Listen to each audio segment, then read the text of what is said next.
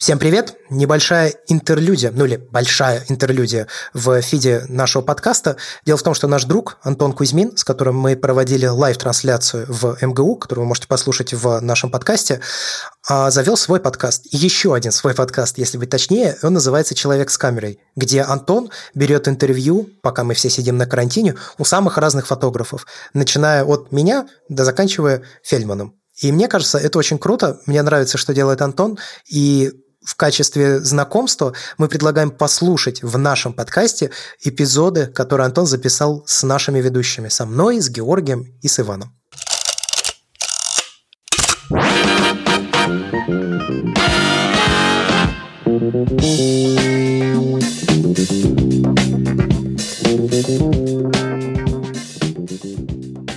Всем привет! В эфире подкаст «Человек с камерой». В гостях у меня сегодня Андрей Барышников, человек, которым я, честно говоря, искренне восхищаюсь тем, как он быстро и круто прогрессирует в фотографии, потому что то, что он сделал за последние, по-моему, года полтора, если не меньше, как он вырос, как фотограф и как человек, который вообще занимается фотографией, как то с ней связан, насколько глубоко он в нее погрузился, ударился и вообще продолжил этим заниматься, в отличие от всех нас, в том числе сейчас в эти карантинные времена, это прям очень похвально. Поэтому, да, Андрей, привет. Привет, спасибо за такое интро, очень приятно. Да, и немножко как-то даже ну, покраснел. Не, ну слушай, на самом деле, вот, допустим, я видел твою последнюю фотографию с Викой, которая вот это зеркалом. Я видел и до этого что-то похожее, ну, не от тебя, а вообще в целом фотографии. И вот такое мне всегда очень сильно нравится. И я не знаю, ну, то есть вот когда человек э, своими силами до этого доходит, до вот какого-то определенной абстракции, с которой он умело совмещает и может это реализовать в домашних условиях. Ты же дома это снимал, я правильно понимаю? Да-да, и более того, это не зеркало. Давай я немножко расскажу об этом кадре. Я увидел фотографию в Инстаграме. Там, значит, это цветная фотография была. Там стояла девушка, перед ней явно какое-то запотевшее стекло, и это стекло протерто на уровне глаз чуть-чуть совсем. И она стоит, ну, она смотрит э, прямо в тебя. Это как я все время путаю, анфас, да, когда да. на тебя человек фас, смотрит. Фас. Фа, да-да, ну анфас, вот. Она стоит анфас, и у нее видны и глаза, и там такой синий фон, она, ну, такой красивый сочетание цветов. Я такой смотрю и думаю, хм, я тоже хочу такое сделать, но в ЧБ. А у меня сразу в голове сложилось, как это должно произойти. Это не зеркало, на самом деле. А, это душевая кабина. Ну, я так и подумал, на самом деле. Да, я включил, ну, соответственно, внутри душевой кабины воду горячую, она там какое-то время полилась, изнутри запотела. Потом я включил горячую воду в ванной, закрыл ванную, какое-то время она полилась и запотела снаружи. Очень влажно было внутри. Я безумно боялся держать внутри камеру, потому что, ну, и там влага, я не знаю, ну, ну очень, очень влажно, в общем, было. Мы завели туда Вику, я включил лампу, сбоку поставил ее, то есть она как бы просвечивала душевую кабину насквозь. И я сделал серию кадров, я просто заносил штатив с фотоаппаратом уже, когда все промерено, там быстро фокусировался. У меня получилось 4 кадра. Я доснимал пленку, у меня оставалось 4 кадра. Я сделал 3 кадра горизонтальных и один вертикальный. Вот этот, который я выложил в Инстаграм, на самом деле это изначально был горизонтальный кадр, я просто его кропнул так, чтобы не было видно душевой кабины. Ну, я имею в виду там каких-то створок, еще чего-то. И Технически это на самом деле склейка из двух фотографий, потому что вот в этих, ну, у меня были как бы три кадра, очень похожие. Ну, Вика чуть-чуть ближе к стеклу, чуть-чуть дальше к стеклу стоит. И все время немножко по-разному протерты были ну, места, где видны ее глаза. И так получилось, что на одном кадре мне больше понравилось, как выглядит туловище, а на другом кадре мне больше понравилось, как выглядит дальний глаз который находится ну, дальше от тебя. И я этот глаз как бы при помощи маски наложил на вот фотографии, где мне нравится, как больше туловище вышло. То есть немножко поиздевался над пленкой, сделал такую склеечку на посте. Ну да, да, я вообще совершенно спокойно отношусь к этому. То есть я не пытаюсь сохранить какую-то вот, как я снял пленку, так и должно быть. Если у меня есть контент из нескольких фотографий, я вижу, что это практически идентичные фотографии, но вот здесь получилась маленькая деталька лучше, чем на другом кадре, но при этом другой кадр мне нравится больше, почему бы мне их не совместить и не сделать тот кадр, который я хочу? Да, у этого есть определенные проблемы, скажем, вот я купил фотоувеличитель, и я собираюсь в скором времени начать учиться печатать. Я просто жду сейчас дополнительное оборудование, которое нужно. Там мне осталось докупить реле времени, и вот мне из э, Санкт-Петербурга едет сейчас химия, необходимая для проявки бумаги. Так э, я понимаю, что на фотоувеличителе я не смогу сделать вот такой отпечаток, да, то есть там будет глаз как раз не тот и прочее, прочее. Но, во-первых, насколько я знаю, и склеивать на фотоувеличителе при желании тоже можно, там при помощи маскирования все делается. Ну и во-вторых, как бы ничего страшного, если один глаз будет выглядеть не так, как он выглядит в Инстаграме. Я не вижу, на самом деле, поэтому... Я скажу так, я совершенно спокойно отношусь к изменению фотографии, но при этом сам я стараюсь носить, если какие-то изменения, то небольшие. То есть я могу замазать какой-то предмет на снимке. Как правило, это на самом деле я всегда убираю какие-то ошибки, которые я допустил во время съемки. Да, слушай, а вот как раз я по поводу фотоувеличителя хотел у тебя спросить, а нельзя ли сделать так, что типа ты же, когда накладываешь изображение через маскирование, ты же кладешь его в специальную рамочку, ты кладешь, э, ну и по идее оно должно быть все время в одном и том же месте, я правильно понимаю? В итоге проецируется. Ну да. Без смещения. Ну то есть по идее ты же можешь просто маской там руку подставить, чтобы оно э, не проявилось, а потом просто еще раз кладешь ту же, ну фотографию ту же, там не знаю, с чуть смещением, чтобы как раз этот глаз появился, ну и вот просто уже все остальное заслоняешь, чтобы бумага не пересветилась. На самом деле есть более э, элегантная и утонченная штука, называется она пин-система э, для фотопечати. Я так говорю утонченная, хотя ну, я понимаю, что это не просто на самом деле.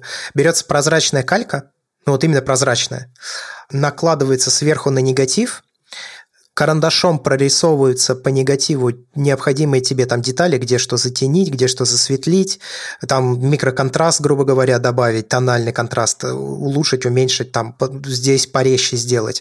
И потом уже с наложенной вот этой калькой поверх, то есть у тебя как бы получается э, такой рисунок на кальке, который совпадает по своей форме с негативом и то, что на нем изображено. И потом вот это все вместе проецируется на фотобумагу, печатается, и у тебя получается как бы вот такая обработанная уже сразу изображение а, я понял. Ну, то есть ты калькой один негатив закраш... закрашиваешь, грубо говоря, а второй оставляешь. При этом не портит сам негатив. Не-не-не, ты прям на негатив накладываешь, а. и вот там есть глаз, который э, не так хорошо прорисован, как бы мне хотелось. Прям карандашом вот этот глаз дорисовываешь, как бы тебе хотелось, и все. А я хотел предложить дырочку просто прям сделать, вырезать то, что нужно, и приклеить клеем к другому. Ой, нет, нет, ну это, мне кажется, слишком сложно. Хотя, наверное, и такое тоже делали, я думаю. Ага, ну, мне кажется, да. Я вообще, чем больше погружаюсь в э, мир печати, хотя я сам уже еще и не печатал, но я сейчас книжки читаю, которые этому посвящены, я понимаю, что ну, процентов 90 инструментов, которые есть в фотошопе, они на самом деле все оттуда пришли. Ну, то есть не то, что там какие-то базовые вещи, а прям реально практически все, что есть в фотошопе, пришло оттуда. Ну, что связано с фотографиями естественно. Ну, как минимум, тот, тот, тот же наш and Burn и, и все прочее. Ну, единственное, наверное, вот частотное разложение не очень уверен, что оно пришло оттуда же, но вот какой-нибудь and Burn это точно оттуда, из, из пленок. Я тебе говорю, я когда начал погружаться, там какое-то безумное совершенно количество приемов того, как можно отпечатать эту самую фотографию, если зайти за какие-то базовые штуки. Там можно сделать рассеивание света дополнительно, ты можешь э, снизить немножечко резкость при помощи как раз матовой какой-либо стекла, либо еще чего-то что-то, чтобы, скажем, высокозерно, ну, какой-нибудь негатив, на котором очень крупное зерно, чтобы это зерно не было прорисовано, но при этом сам человек, допустим, если это портрет, остался детализированный. То есть вообще ты можешь сделать практически все на печати. Вопрос исключительно в твоих навыках и фантазии. Ну и желании это сделать наверное, конечно, тоже. Блин, это просто же, я не знаю, это как, как какие-то психи, кто это придумал делать на пленке. Ну, потому что ну, реально надо было до этого додуматься. Это, я не знаю, я не представляю, как они это сделали. Я тоже не знаю, но это идет э, рука об руку с каким-то ну, постоянным хендмейдом, потому что куча всяких вспомогательных инструментов используется, ну, чтобы просто сделать какие-то там вот эти все приспособления, это же не то, что ты пошел в магазине купил. Нет, это все делается из каких-то подручных э, объектов. И очень часто я опять же, погружаясь в тему печати, я вижу, что печатники – это такие очень рукастые люди, которые умеют очень много делать своими руками. То есть там они могут сколотить что-то, они могут что-то там нарисовать при необходимости дополнительно. Я такими навыками не обладаю и не уверен, что буду обладать, но посмотрим. Ну, можно попробовать всегда. То есть, если это прям совсем не убьет то оборудование, которое есть, можно и попробовать, в принципе. Слушай, а вот ты сейчас говоришь, что ты очень много снимаешь, читаешь разных книжек э, и все прочее, пытаешься образовываться, понять в том, что снимаешь. А вот именно, ну, в отличие от печати, я хочу у тебя вот узнать, а ты когда прокачивал себя в фотографии, ты только читал или все-таки где-то успел поучиться? Нет, я нигде не учился. Я ходил на мастер-класс э, Сергея Максимишина, на несколько паблик-толков. Ой, я уже не помню, как звали фотографа, который вел паблик ток, но он известный. Я просто имя и фамилию забыл. Георгий потом Пинхасов. будет. Но, нет, на, на, на его, да, на его выступление я тоже ходил, но нет, я не о нем говорил, там фэшн-фотограф был. Вот. Э, да, в целом, нет, я в основном читал книжки и читаю. Так, читал, как будто я чему-то научился. Я ничему не научился и продолжаю, в общем, учиться пока что. Читаю книжки, смотрю YouTube, слушаю аудиоподкасты, посвященные фотографии, как русскоязычные, так и англоязычные, естественно. Время от времени я мониторю различные фоточатики в том же Телеграме. Я захожу через поиск, смотрю.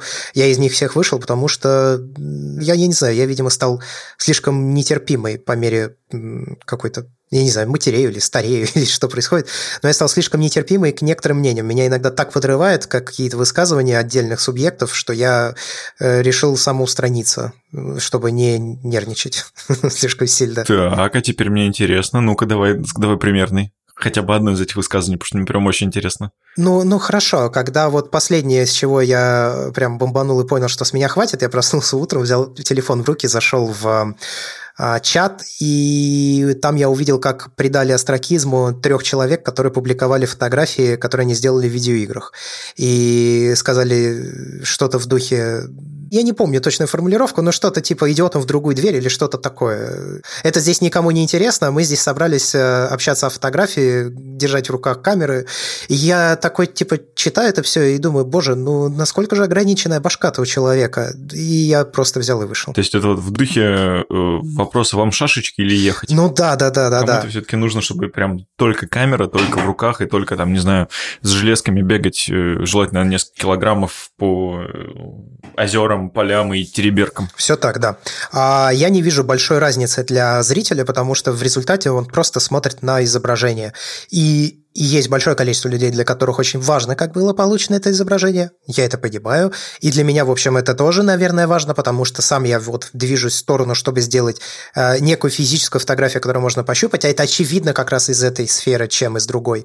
Но в то же время я понимаю, что когда ты сидишь в интернете, и ты смотришь на цифровое изображение, то совершенно не важно, как это изображение было сделано. Это может быть, я не знаю, монтаж из склейки из 200 разных фотографий, и никому почему-то вообще в голову не лезет, что это не сильно отличается от другого цифрового изображения, которое сделано в цифровой фотографии. Ну, типа, что настоящего есть в условном астрофотографии там, со съемкой Млечного Пути, которая сделана стекингом из 200 фоток, от э, такой же ненастоящей фотографии в видеоигре. Да, в общем, ну, ну, сказать так было, да так не было. Ты сделал 200 разных фотографий перед этим. Что за бред вообще? Я этого не понимаю, в общем. И вот ты сказал один из таких примеров, вот я тебя назвал, да.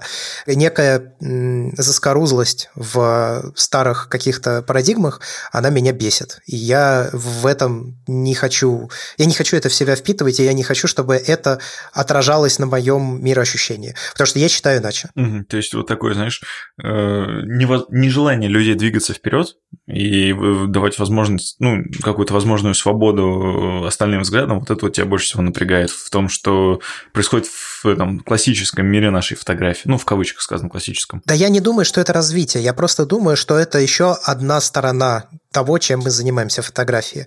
А, можно ее принимать, можно ее не принимать. Я не осуждаю, если что, людей, которые не принимают. Но просто с моим нынешним, по крайней мере, а, мировосприятием это не совпадает, и нам, значит, не по пути. Может быть, потом я тоже вернусь к этому мнению и буду тоже так размышлять. Я вообще понял, что я не хочу давать никаких а, четких каких-то ни прогнозов, ни обещаний, потому что за последние полтора года, что я занимаюсь фотографией, я заметил одно общее свойство, которое тянется на протяжении, единственное, пожалуй, свойство, которое тянется на протяжении этих полутора лет, моя точка зрения постоянно меняется. И поэтому я все. Опять же, я сейчас делаю заречение, что я не буду зарекаться. Видишь, да? И потом я его наверняка нарушу. Ну ладно. Слушай, мне, мне кажется, вот здесь это все-таки такое постоянный путь, постоянное развитие и постоянно свойственное нам желание меняться. Потому что вот с кем я не общался за вот весь период, там, что с чуваками, которые снимают только на пленку, что с теми людьми, кто снимает только на цифру, кто совмещает все вместе, кто и там и мобильники туда же приплетает. Все говорят, э, знаешь, одну простую вещь, что как только ты начинаешь думать, что ты снимаешь хорошо, это значит, что ты сел вот в этом уютном теплом домике, из которого нужно срочно выбираться, потому что ты остановился в своем развитии. И как только ты начинаешь придерживаться каких-то одних и тех же принципов, это то же самое говорит о том, что ты встал, остановился и прекратил развиваться. Потому что как только ты не даешь себе возможность э, думать иначе, давать себе какой-то пинок, который тебя выкидывает, это вот автоматически запирает тебя и говорит, что нет, все, типа, чувак, ты остановился, сорян. Все, дальше ты уже никуда не пойдешь. Ты достиг того, что мог. Я, с одной стороны, согласен с этим утверждением. И раньше я был стопроцентно с ним согласен. А сейчас я понимаю, что это все очень сильно зависит от контекста. Мне кажется, что эта фраза в первую очередь ориентирована на, условно говоря, профессиональных фотографов. Ну, то есть те, которые это не обязательно зарабатывать деньги. Ну, то есть, вот э, ты снимаешь, допустим, свадьбы, да, и ты снимаешь только свадьбы. Вот ты взял для себя такое правило, типа, я снимаю только свадьбы. Как пример, я сейчас не говорю это в укор свадебщикам или еще что, это вообще не укор. И вот ты нашел какие-то приемы, которые тебе подходят под твой, там, я не знаю, визуальный стиль, твое видение и так далее. И ты вот влезаешь в этот прием на 100, 225%. Ты его полностью изучил, ты научился, и ты не меняешься, потому ты берешь какие-то другие приемы, пробуешь подстроить в этот, вставляешь в него, у тебя получается. И в какой-то момент ты не меняешь этот прием. Ты в нем остаешься. И вот в этот момент, наверное, при, вот эта фраза про то, что ты остановился в развитии, мне кажется, что она применима. А если смотреть на это в разрезе «я понял, что я снимаю хорошо, и в этот момент я остановился», но я не знаю, а как много вообще людей Опять же, это я сейчас такой вопрос, вряд ли на него есть ответ. Как много людей, которые занимаются фотографией, реально размышляют насчет того, хорошо они сняли или нет? Ну, небольшой процент, объективно. Ну, ну, конечно, потому что ты как э, человек, который фотографию производит, можешь сказать, это удалось, это не удалось. А насколько оно стало лучше или хуже оно стало, чем было раньше? Что за... Блин, я не знаю. Это просто процесс. Ты в нем варишься, ты в нем находишься, и да, иногда ты смотришь как в ретроспективе на свои фотографии там видишь какие-то свои изменения. Э, в твоей системе ценностей эти фотографии стали лучше. Да, иногда бывает такое, что там какой-то отдельный кадр, прям вот, ну, ну, хочется к нему возвращаться, да, у меня такое тоже бывает, и возвращаешься и понимаешь, что тебе все еще нравится, наверное, этот кадр действительно удался, в отличие там от еще 25 других, которых ты считал так же, но сейчас на них смотришь и думаешь, что это полное говно. Ну, я не знаю, мне, мне, я говорю, мне просто кажется, что вот эта формулировка, что как только ты решил, что ты снимаешь хорошо и так далее, но она очень нарциссическая какая-то, да, это нужно, чтобы ты вообще думал о том, снимаешь ты хорошо или плохо. Я не знаю, мне кажется, большинство фотографов просто снимает, и об этом особо не задумывается. Да не, знаешь, здесь, наверное, даже все-таки несколько друга, другой контекст, в, не такой прямой, что типа вот я считаю, что я снимаю хорошо, или нет, здесь скорее в том, что у тебя э, просто в какой-то момент э, может пропасть желание развиваться, что ты вот дошел до какого-то себе комфортного, когда тебе комфортно снимать чем-то, и вот э, если ты не хочешь вбирать в себя какие-то новые приемы, новые, там, не знаю, паттерны поведения, новый стиль, вот если ты перестаешь чем-то вот этим интересоваться, вот здесь вот уже начинаются проблемы, на мой взгляд, что ты не, не сможешь эволюционировать дальше. Что здесь ты уже вот в какой-то такой момент, знаешь, заперся и такой, ну, у меня что-то получается, ну, а зачем мне больше? Вот, вот здесь самая большая проблема, мне кажется. Ну, я понял, да, о чем ты говоришь. Ну да, наверное, так, согласен. Да, слушай, а вот э, ты сказал, что бывал на паблик-толках, мастер-классах, а насколько по твоему мнению, насколько сильно повлияли на тебя, грубо говоря, твои учителя, которые были? И знаешь, даже не в том смысле, что они рассказали тебе что-то новое, а насколько сильно ты взял в себя их стиль? Вот это вот в таком в контексте мне больше интересно. Насколько сильно ты перехватил от них что-то такое, что используешь в себе? Не просто прям, а вот именно, чтобы прям быть копией их в каком-то смысле. Ну, я, я, честно говоря, не знаю. Но я думаю, что какие-то вещи я, конечно, от них э, перенял. Я не уверен, что это стилистические приемы, потому что, как правило, я как раз э, посещал и хочу продолжать посещать э, мастер-классы по обликтолке людей, чьи фотографии мне нравятся, но снимаю я не так. Не, не по уровню даже, а не по этой направленности скорее. Мне нравится слушать людей с большим количеством опыта. А, мне кажется, что вот эти набитые шишки, которые за меня уже набили себе другие люди, они очень полезны. Но и мне не, не обязательно добивать их самому. Это не значит, что я их не набью, я практически наверняка все равно буду сталкиваться с какими-то ситуациями, о которых я уже слушал, и все равно буду реагировать не так, как бы надо было.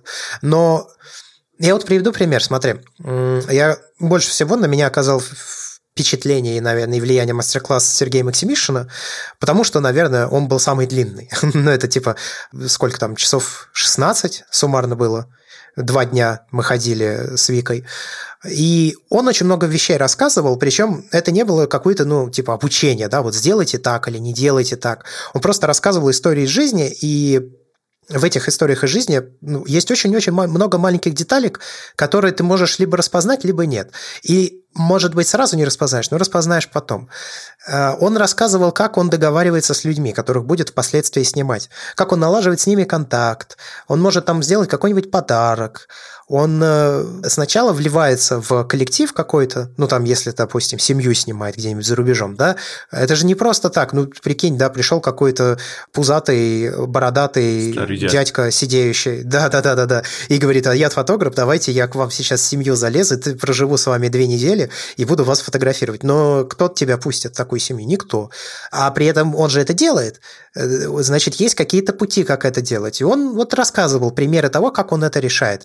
Я все это послушал, я такой, ага, ага, ага. И потом был следующий у меня в жизни эпизод. Я шел вместе с Викой, мы поехали к моей матери, она живет за городом. А потом мы пошли обратно, возвращались а, уже домой, и чтобы ну, в общем, чтобы к матери приехать, к ней нужно приехать на поезде, и потом от станции еще пешочком какое-то время прошагать. И пока ты идешь пешком, ты проходишь сквозь небольшой лес. Мы возвращались э, домой ближе к вечеру, уже, соответственно, начинало потихонечку темнеть, и было очень влажно. И мы, когда сквозь этот лес проходили, там прям туман стоял, такой красивый-красивый туман. И внезапно, бац, из этого леса начинают выходить козы. И это, это выглядело прям реально как, я не знаю, картина Репина или еще что-то. Я безумно хотел это снять, и Вика захотела, и мы сразу побежали. А там выбежала какая-то бабка безумная, которая их посла, и начала нам запрещать их снимать. Хотя мы находимся на публичной, в общем, открытой территории, ничейной собственности и так далее, и так далее. Но она запретила, она прям что там делала чуть ли... Ну, она держалась рукой за какую-то, я не знаю, дубинку, короче, она была готова с нами в случае чего драться. И я не вот, этот, вот все эти вещи, которые рассказывал Максимишин, я не применил их на практике. Потому что вместо того, чтобы договориться с ней, не знаю, вот вам пирожочек, еще что-то, э, я полез с ней просто вот в штыки. Меня прямо, когда кто-то пытается мою свободу ограничить, если это не ситуация с коронавирусом, или там что-то запретить, хотя я знаю, что как бы я прав, а ну, этот человек нет, меня прям внутри взрывает. Я прям, блин, ну, весь вскипел. И минут 15 это просто было переругивание. И, и как результат, потом мы ушли, соответственно, фотографий нет, э, настроение подпорчено, нервы на взводе, бабки настроение тоже попортили, и нервы тоже попортили. И кому от этого лучше стало? Да никому лучше не стало. И вот когда вот эта ситуация закончилась, когда мы вернулись домой на следующий день или после, я начал вспоминать, как Максимишин это все рассказывал, как решать конфликтные ситуации, как он решает, точнее, конфликтные ситуации, а, как не допускать возникновения конфликтных ситуаций. И я понял, что вот у нас же была с собой еда от матери. Мы реально могли предложить ей эти сраные пирожки. И сначала чуть-чуть просто пообщаться, чем сразу хвататься за фотоаппарат. Потому что фотоаппарат – это, а, как Зон так даже писала, да, это же ну, определенное внедрение, определенное вторжение, это проникновение в мир человека. Это агрессивный по своему естеству в общем акт. Да, это как вот, знаешь, на секунду я могу добавить из той же Зонтак, то, что она говорила, что это акт присвоения. То есть ты забираешь это себе, себе, хочешь запомнить и оставить себе вот это. Ну, в каком-то смысле, да, это действительно так. И поэтому очень часто реакция, когда люди агрессивно настроены по отношению к фотографу. И твоя задача как фотографа, если ты взаимодействуешь с этими людьми, не допускать такой реакции. Или как-то разрешать ее. Я не применил полученное от Максимишина знание на практике. Но из-за того, что я был на его мастер-классе, я сейчас понимаю ошибку, которую допустил тогда. А иначе, возможно, я бы ее не осмыслил по-другому. Угу, да, я понял тебя. И, возможно, в следующий раз, не факт, но может быть в следующий раз, когда меня снова начнет внутри что-то подрывать, какая-то несправедливость по отношению к моей деятельности, может быть, я в тот момент вспомню этот урок, который я вроде бы и набил на себе шишку, но еще дополнительно есть вот этот контекст, который Максимишин дал. И, может быть, я смогу его применить, и тогда получится действительно красивый кадр. Ну, то есть, в результате, может быть, этот кадр вообще будет потому что сейчас его не было. Я, знаешь, ты сейчас начал рассказывать историю про коз, которых вот встретил и конфликт с бабушкой, а я вспомнил, знаешь, э, в прошлом году, в 2019, я на майские праздники ездил к своей бабушке и брал с собой камеру. Тогда прям очень хотел погулять, поснимать, чего-то такое. И там же я э, был с мамией, у меня что-то Эктар, по-моему, была пленка.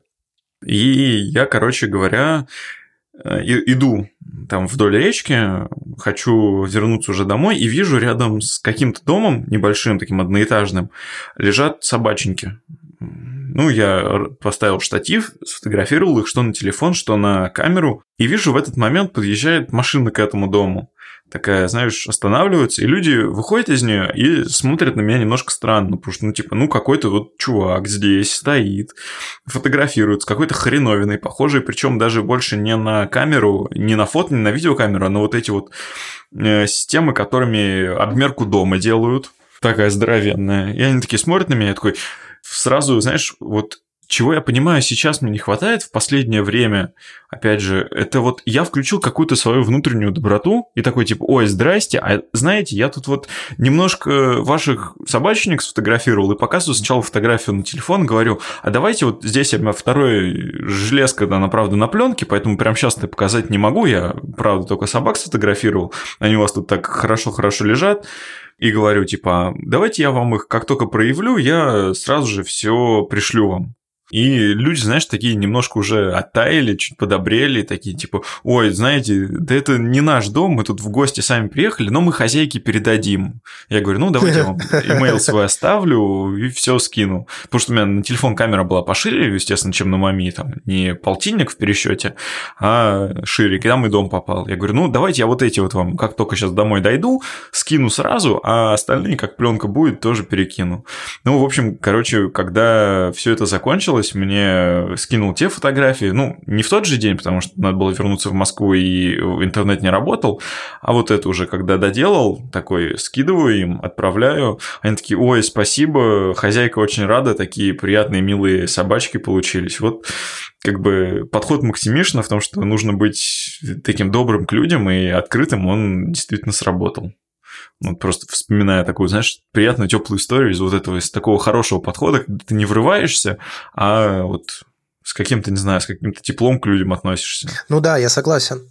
И фотография в том числе, мне кажется, хорошим инструментом для того, чтобы ну, воспитать в себе эту определенную доброту, воспитать в себе не агрессивное, даже не поведение, а, как сказать, чтобы не быть интрузивным. Вот это вообще сложно, мне кажется. Интрузивным? Ну, проникающим, мешающим, который...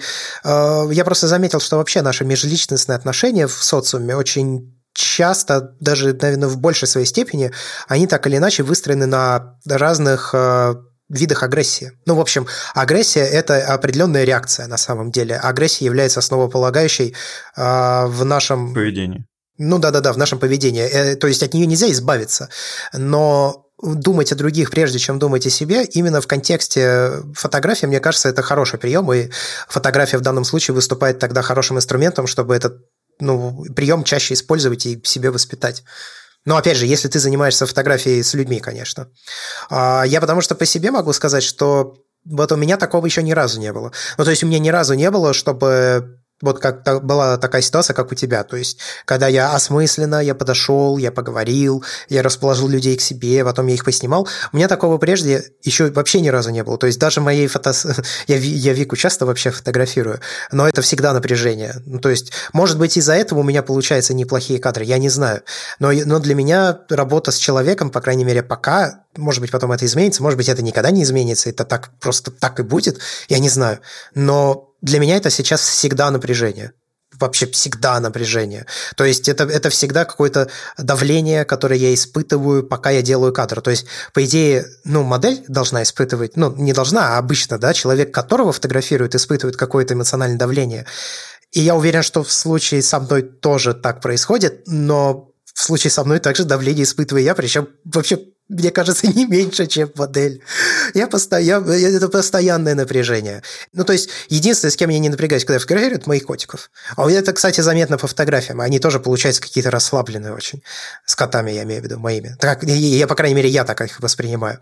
А со всеми остальными, если это живые люди, все, пипец, это всегда напряжение. Внутреннее очень сильное. Угу, я понял. Ну, то есть, в любом случае, это, мне кажется, только со временем это получится, чтобы вот можно было снимать людей так же спокойно, как мы, не знаю, снимаем стрит, снимаем портреты. Ну, ты я имею в виду снимать в таком взаимодействии с людьми, в каком-то контакте. Я на самом деле думаю, что, может быть, это не поменяется у меня, потому что, видимо, я так...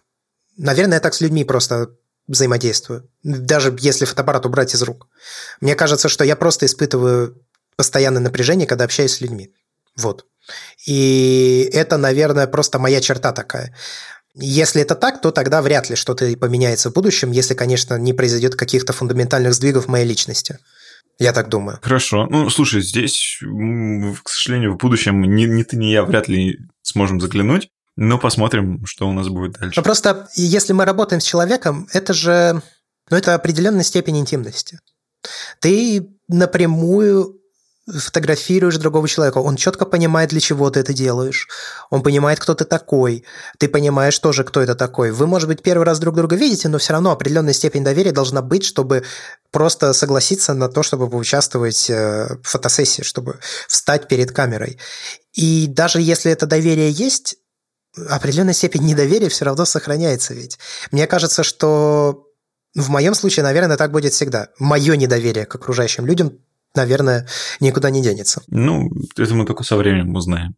Но, может быть, в этом и есть плюс, ты сможешь смотреть с какой-то другой стороны сможешь э, что-то новое, что-то интересное вносить в то, что мы называем творчеством, и то, что мы называем своим собственным визуальным стилем и своим взглядом на мир своим, в твой язык фотографии? Скажем так, я ощущаю себя спокойно, когда убираю камеру. Когда камера изъята, я, я напряжен. Я понял. Ну, слушай, такой, конечно, готов к бою, грубо говоря. Ну да, да, что-то. Я говорю, в этом точно есть какая-то агрессия. Слушай, а вот я здесь затронул такую тему, как э, собственный язык, стиль фотографии. А можешь ты как-то охарактеризовать то, как ты снимаешь вот в стиле, помимо того, что для тебя это все-таки напряжение, какое-то вторжение, какая-то некая такая, знаешь, бессловесная агрессия? Ну, я не... Нет, я пока не могу сказать. У меня нет какого-то своего стиля, он постоянно... Но если посмотреть мои фотографии за последние полтора года, то между ними наверняка есть общие черты, но в целом, как мне кажется, он очень сильно трансформируется постоянно, и я не, не думаю, что я пока что пришел к какой-то точке развития, когда у меня уже есть определенный визуальный язык как эм, способ отображения реальности вокруг. я могу сказать, что от формата кадра у меня меняются кадры сильно. Ну, то есть, когда я снимаю в квадрат, то у меня более геометричные кадры. Это можно заметить даже вот по ну, недавним каким-то съемкам. Сейчас вот я взял Pentax 6 на 7, там кадр, соответственно, более вытянутый, да, прямоугольник. Я начал более-менее вот спустя полтора года как-то понимать, что разные кадры как бы требуют... Ну, я даже не могу объяснить, это как разные комнаты, разные домики, что ли. Э, ты заходишь, там в одном домике ты себя так ощущаешь, да, а в другой дом заходишь, ты себя как-то иначе ощущаешь. Вот я точно также испытываю разные кадры. И вот я взял Pentax 6 на 7, да, там кадр по-другому вытянут. И я сейчас учусь, соответственно, после квадрата как-то использовать длинную сторону. Причем я стараюсь уйти от вот этой нарочитой, что ли, геометричности, да, когда там четкие рубленые линии, горизонтальные, вертикальные, если я в квадрате их пытался обыгрывать, то здесь я, наоборот, пытаюсь их скрыть. У меня пока не очень получается. У меня сейчас, сейчас получается на Pentax такие же, в общем, кадры, какие бы я мог сделать на квадратный Arx. Поэтому... Но я учусь, я пытаюсь как-то в этом поменять. А по поводу стиля, нет, я не знаю, мне кажется, что как такового стиля у меня пока нет. Слушай, ну ты сейчас говоришь про квадратность и геометричность рисунков, э, фотографий, которые получаются у тебя а, даже на 67-й Pentax. А может быть, все-таки дело в том, что он прямоугольный, но не настолько сильно прям прямоугольный. Ну, то есть он прям на какую-то минимально шире, чем квадрат получается.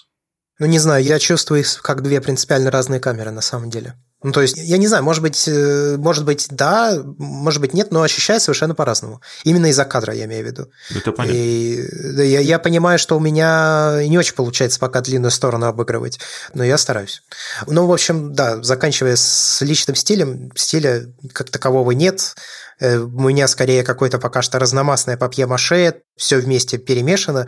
Хотя говорят, что сейчас время полистилизма, может быть, это и неплохо. Слушай, а что для тебя в целом фотография? Вот отходя от стиля, и вот твоя фотография, что это? Это рефлексия, заметки, воспоминания, какие-то, наоборот, напоминания что, о чем-то. Что это вот для тебя? Или просто красивые картинки? Я не знаю. Ну, я просто понял, Блин, такой вопрос э, абстрактный достаточно. Я не знаю, что такое для меня фотография. Я очень много определений видел фотографии и искусства без понятия, что для меня фотография и зачем я это делаю, тоже не очень понимаю. Но вот не знаю, сейчас пафосно, наверное, прозвучит, но не делать не могу. Это вот что-то, что, что очень хочется делать. Угу. То есть это как э, со стилем. То есть он у тебя, может быть, какой-то есть, и делаешь так, как тебе приятно, но вот почему ты это делаешь, ты пока что не очень хочешь задумываться. Ну, потому что ну нафига это надо? Я бы, может быть, и хотел об этом задуматься, но вот ты меня сейчас спросил, но я, я реально не знаю. Ну, типа, ну что такое фотография? Это же не какая-то одна вещь. Это миллион разных вещей. Это способ документировать э, события, да, то есть это сохранение определенной истории. Но здесь всегда может возникнуть вопрос к фотографии как к документу, потому что фотография – это всегда субъективное восприятие реальности, как бы сильно человек не пытался абстрагироваться от э, а, этого окружающего мира и не привносить свою точку зрения. Это всегда какой-то набор технических данных, да, то есть вот, э, ну, я не знаю, тоже Шерик и Телевик принципиально разные могут показывать изображения только сегодня увидел э, большой пост на Reddit, где показывались фотографии человека. Он снимал, э, ну, вот изоляцию, у нас же сейчас карантин, он снимал улицы на телевик и на шерик, одни и те же сцены. И на телевике кажется, что вообще людям пофиг на самоизоляцию, все сидят, тусят, там что-то на лавочках гуляют и все такое, все рядом, самое главное. А потом он этот же кадр показывает Шерика, и там оказывается, что между людьми очень большое расстояние, а они выдерживают как минимум социальную дистанцию между друг другом, да. И вот какая здесь документальность у этой фотографии? Я, я хрен знает, но насколько это правдоподобный способ отразить реальность, и для того, чтобы тем более сохранить эту реальность и показать будущим поколениям. Да это такая же ложь, как и все остальное. Э, все эти статьи, которые мы читали в Советском... Ну, не мы, а в данном случае мои родители, да, которые читали в Советском Союзе вранье полное, э, газеты, журналы, книжки, фильмы, но это же все какое-то, это, это постоянно трансформация реальности. Более того, сама эта реальность, по крайней мере, в мире человека, она всегда субъективна. И, ну, я сейчас объясню, что я имею в виду, что такое всегда субъективная реальность. Если немножко углубиться, это такая но это не то, что философия, скажем так, звука не было до тех пор, пока не появился кто-то, кто смог этот звук идентифицировать и определить как звук. То есть пока не, не появился человек, звука как такового не было. Звук – это абстракция. Это нами придуманная абстракция для некого явления. Точнее, это абстракция для какого-то определения нашей реакции на конкретное явление. Потому что если ты глаза закрываешь, это не значит, что все пропало, но при этом ты уже ничего не видишь. Аналогично со звуком, аналогично со всем. Поэтому, а, возвращаясь, меня занесло, сори, возвращаясь изначально к вопросу, я не знаю, что для меня фотография. Это миллион разных вещей. Это, это отдых, это, наверное, в каком-то смысле работа, хотя денег я за это, по крайней мере, пока не получаю. Это способ познавать мир, это способ выходить в мир, это способ общения с людьми, это способ, наоборот, дистанцирования от людей и закрытия от них. Это способ э, рефлексии, это способ запоминания, это способ забывания. Я не знаю, что такое фотография, но это просто, ну, фотография как явление, это некий инструмент. А вот что мы туда вкладываем, ну, я говорю, я вот делаю это потому, что очень хочется. А почему хочется, и зачем хочется, и для кого, и для чего, я не знаю. Но мне хотелось бы определить, зачем и для кого. Потому что мне кажется, что наша деятельность, как э, живых существ, которые существуют в определенном социуме, она должна приносить определенную пользу. Тогда ты будешь востребован. Если ты существуешь исключительно для себя, то это может быть хорошо, но твоя польза в данном случае становится неочевидна и не очень понятно. Может, она будет, может, она не будет. Мне кажется, что если фотография хоть для кого-то полезна, то это уже неплохо. Ну, то есть, вот я веду, допустим, подкасты, в том числе о фотографии. И нам несколько раз, ну, нам много достаточно пишут, но несколько раз приходили письма, типа, большое вам спасибо, я взял фотоаппарат с полки и пошел снова снимать. Вот мы принесли какую-то пользу, то есть наш подкаст оказался кому-то полезен.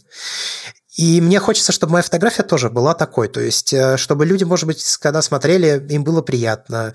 Может быть, чтобы у них возникали какие-то размышления. Может быть, я в будущем, если буду делать какие-то документальные проекты, вот у меня есть один документальный проект отснят, но я не могу пока о нем ничего говорить. Может быть, э, получится обратить внимание людей на какие-то темы. Понятно, что фотопроекты как таковые, в принципе, на реальность, наверное, сильно не влияют, потому что ну, скажем так, нужны гораздо больше усилий, чем просто серия кадров для того, чтобы что-то поменять.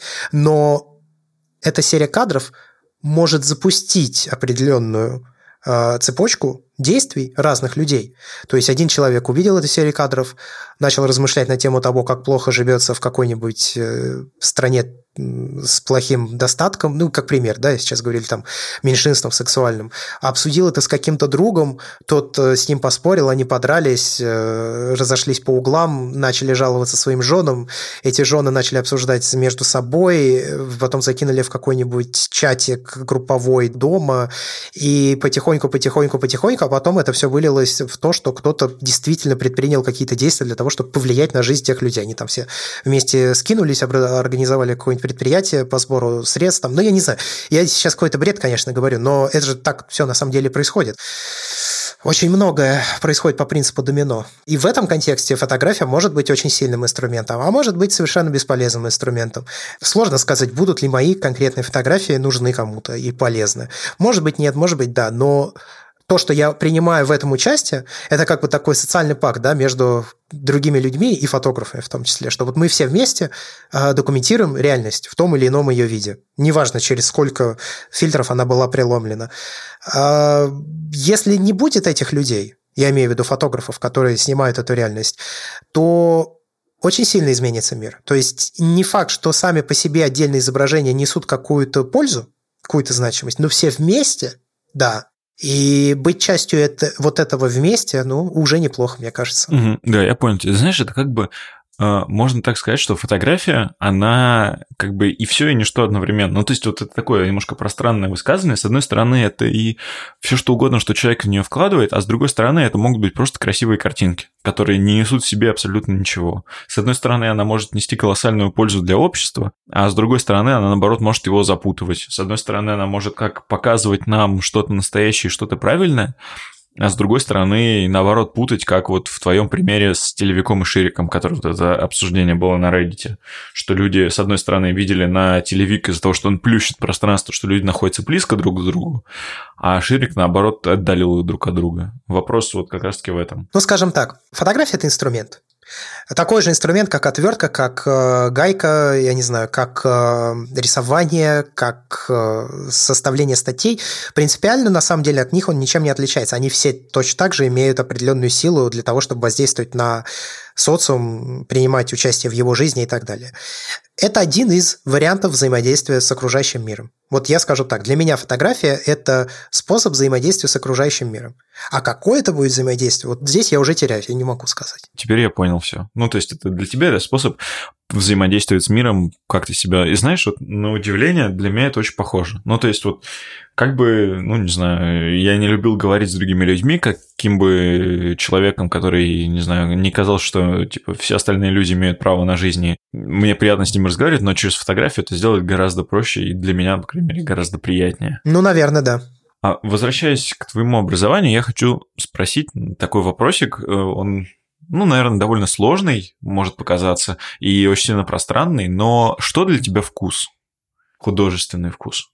Да, это сложный пространный вопрос, ты прав. Вкус – это некий набор э, твоих критериев оценки чего-либо.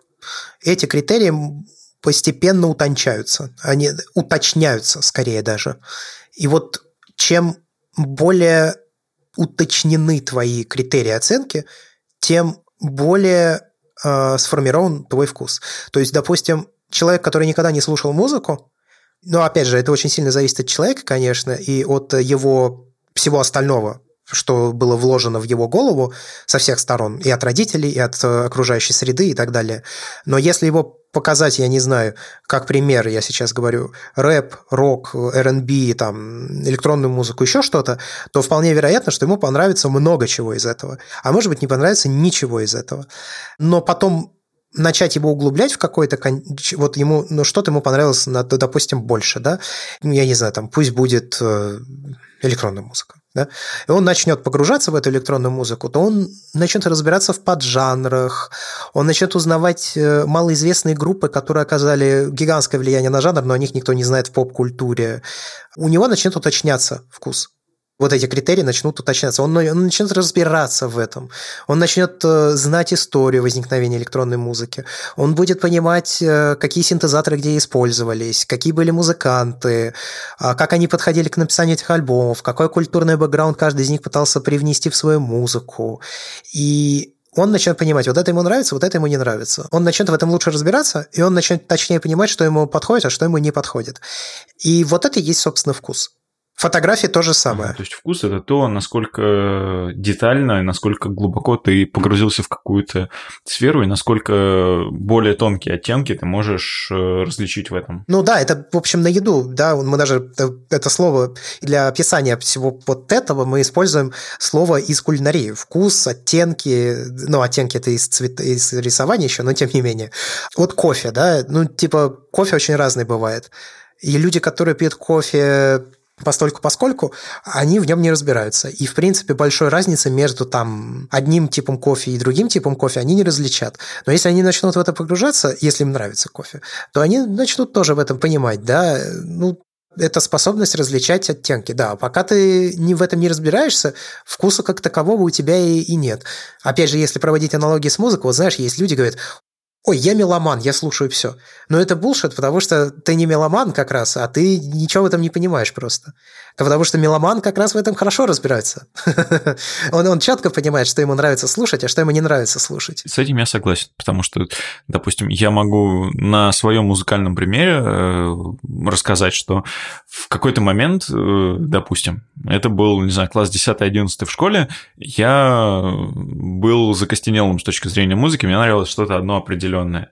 Время шло, шло мое, мое развитие как человека, я начинал разбираться понемногу в музыке, я начинал удаляться туда дальше вперед, я начал прыгать уже куда-то дальше, выше к каким-то поджанрам, начал углубляться, не знаю, в тот же металл, в тот же рок, начал находить какие-то э, группы, которые, как ты сказал, мало были известны, но, не знаю, допустим, Конечно, это может быть... Э, ну, это, как, не знаю, мне кажется, как вы обсуждали в этом в пиафе когнитивные искажения, но, допустим, группа Queens of the Stone Age. Для меня кажется, что их знает много кто. Но в масштабах мира их знает мало кто.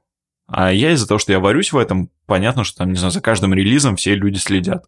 И вот с этим же развитием в один прекрасный момент, типа пару лет назад, э, случилось такое, что я человек, который в какой-то момент презиравший э, русскоязычную поп-музыку, я иду по улице, слушаю концертный альбом Вани Дорна, и меня неистово качает потому что он очень-очень крутой. То есть он такой в живом, с живыми музыкантами, с живым исполнением, переобработанный, тексты остаются те же, но вот с такой подачей, когда у них появляется более тонкая как раз-таки подача, как вот у профессиональных музыкантов, они начинают развиваться, начинают познавать для себя что-то новое и изменяться. Если изначально это был просто какая-то такая поп-музыка, которая бы просто качала, то здесь это происходит утончение с каким-то музыкальным, не знаю, с новой аранжировкой когда они сами добавляют каких-то вот этих новых соусов, грубо говоря, туда. Но при этом есть же большое количество групп на русском языке, которые поют, которые ты ну, ну, не станешь слушать, тебе не понравится. Ну, вот это и есть вкус.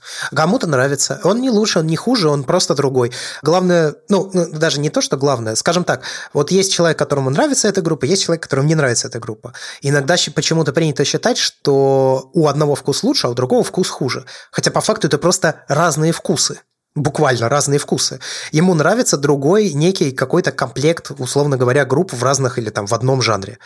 Но если такой комплект есть, то у него есть свой вкус все равно но он отличается от твоего и с ним не совпадает. Слушай, а вот продолжая вот эту э, тему развития в каких-то направлениях, развития собственного вкуса, я хочу у тебя поинтересоваться вот, знаешь, такой вот вещи, как, как оставаться интересным для себя и зрителя.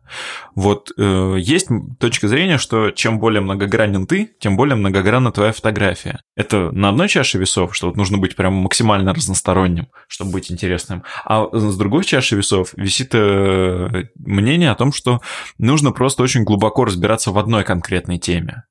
Ты что думаешь? Я думаю, что это не противопоставление, потому что ты можешь заниматься одной темой и снимать, там, условно говоря, в одном стиле, но будучи, скажем так, многогранной личностью, да, как ты выразился, на самом деле просто открывая себя разным э, мнением, суждением и так далее, то это все тоже влияет на твою вот эту одну тему, которой ты занимаешься.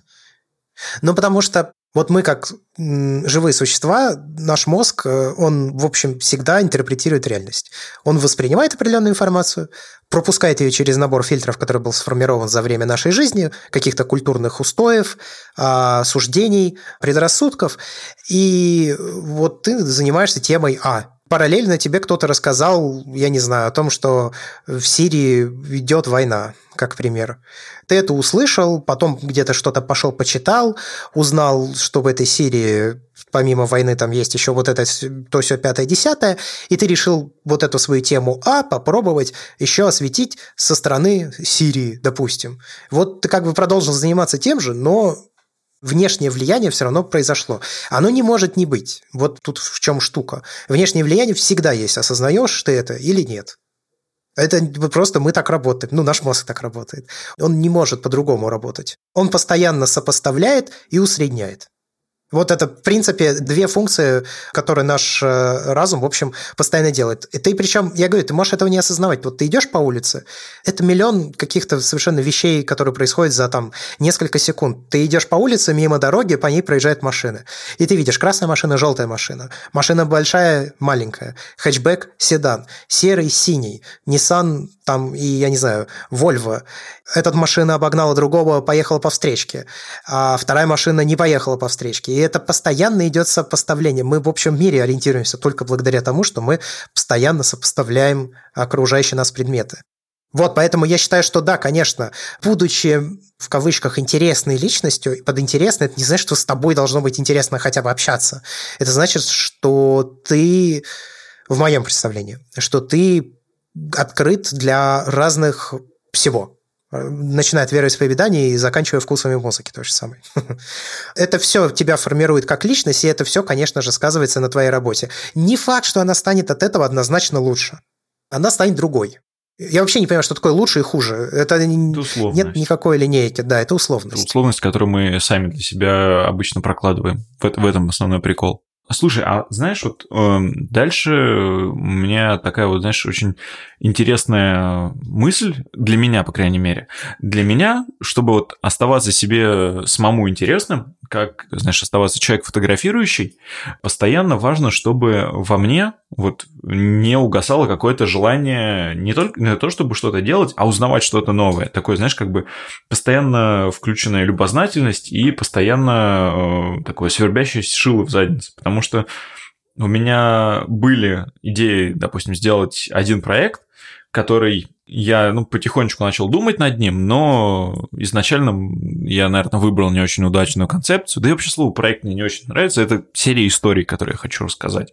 Хотя, не знаю, может, так даже пафоснее звучит серия историй. Вот. И, но он заглох из-за того, что у меня пропал к нему интерес.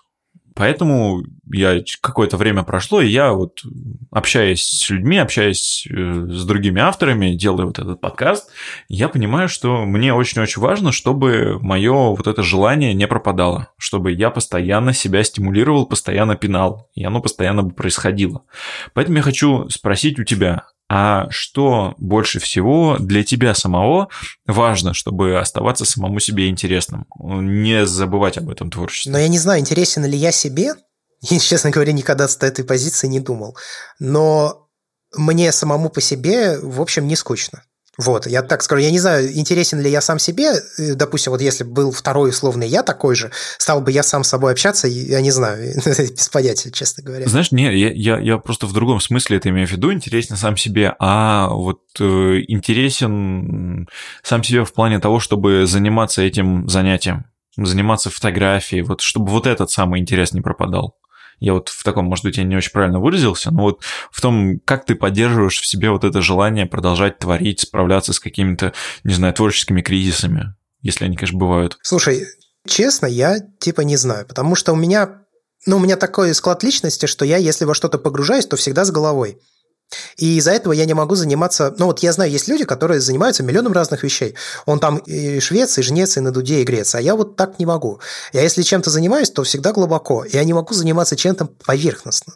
Но из-за этого я всегда, если чем-то занимаюсь, то это там, ну, два направления, три максимум. И, и то, если какое-то новое появляется, и оно для меня более интересно, чем два других, то два других э, начинают, э, ну, скажем так, вот это новое третье, оно живет за счет двух других, оно все равно от них что-то забирает. Мое внимание, оно начинает перефокусироваться. В данном случае, например, вот у меня есть э, фитнес, да, я тренируюсь сейчас уже не так активно, как раньше, и я не так погружен в эту индустрию, сферу, я не читаю обзоры э, спортивного питания, я не сижу день и ночь в поисках новых упражнений, я не выражу форумы, как это было, когда я только начал тренироваться. И, конечно, мой результат начал из-за этого, безусловно, страдать. Ну, то есть прогресс, по крайней мере, сильно замедлился. Хотя в случае фитнеса прогресс в любом случае замедляется, как бы сильно ты в это не был погружен. Я также занимаюсь подкастами. Опять же, я не занимаюсь этим настолько неистово, как занимался раньше. Угу, я понял тебя. Вот теперь я зато, как мне кажется, достаточно неистово погружен в фотографию. И у меня это всегда достаточно длительные процессы. Ну, то есть, есть вещи, которые мне очень интересны, и они со мной на очень-очень долго.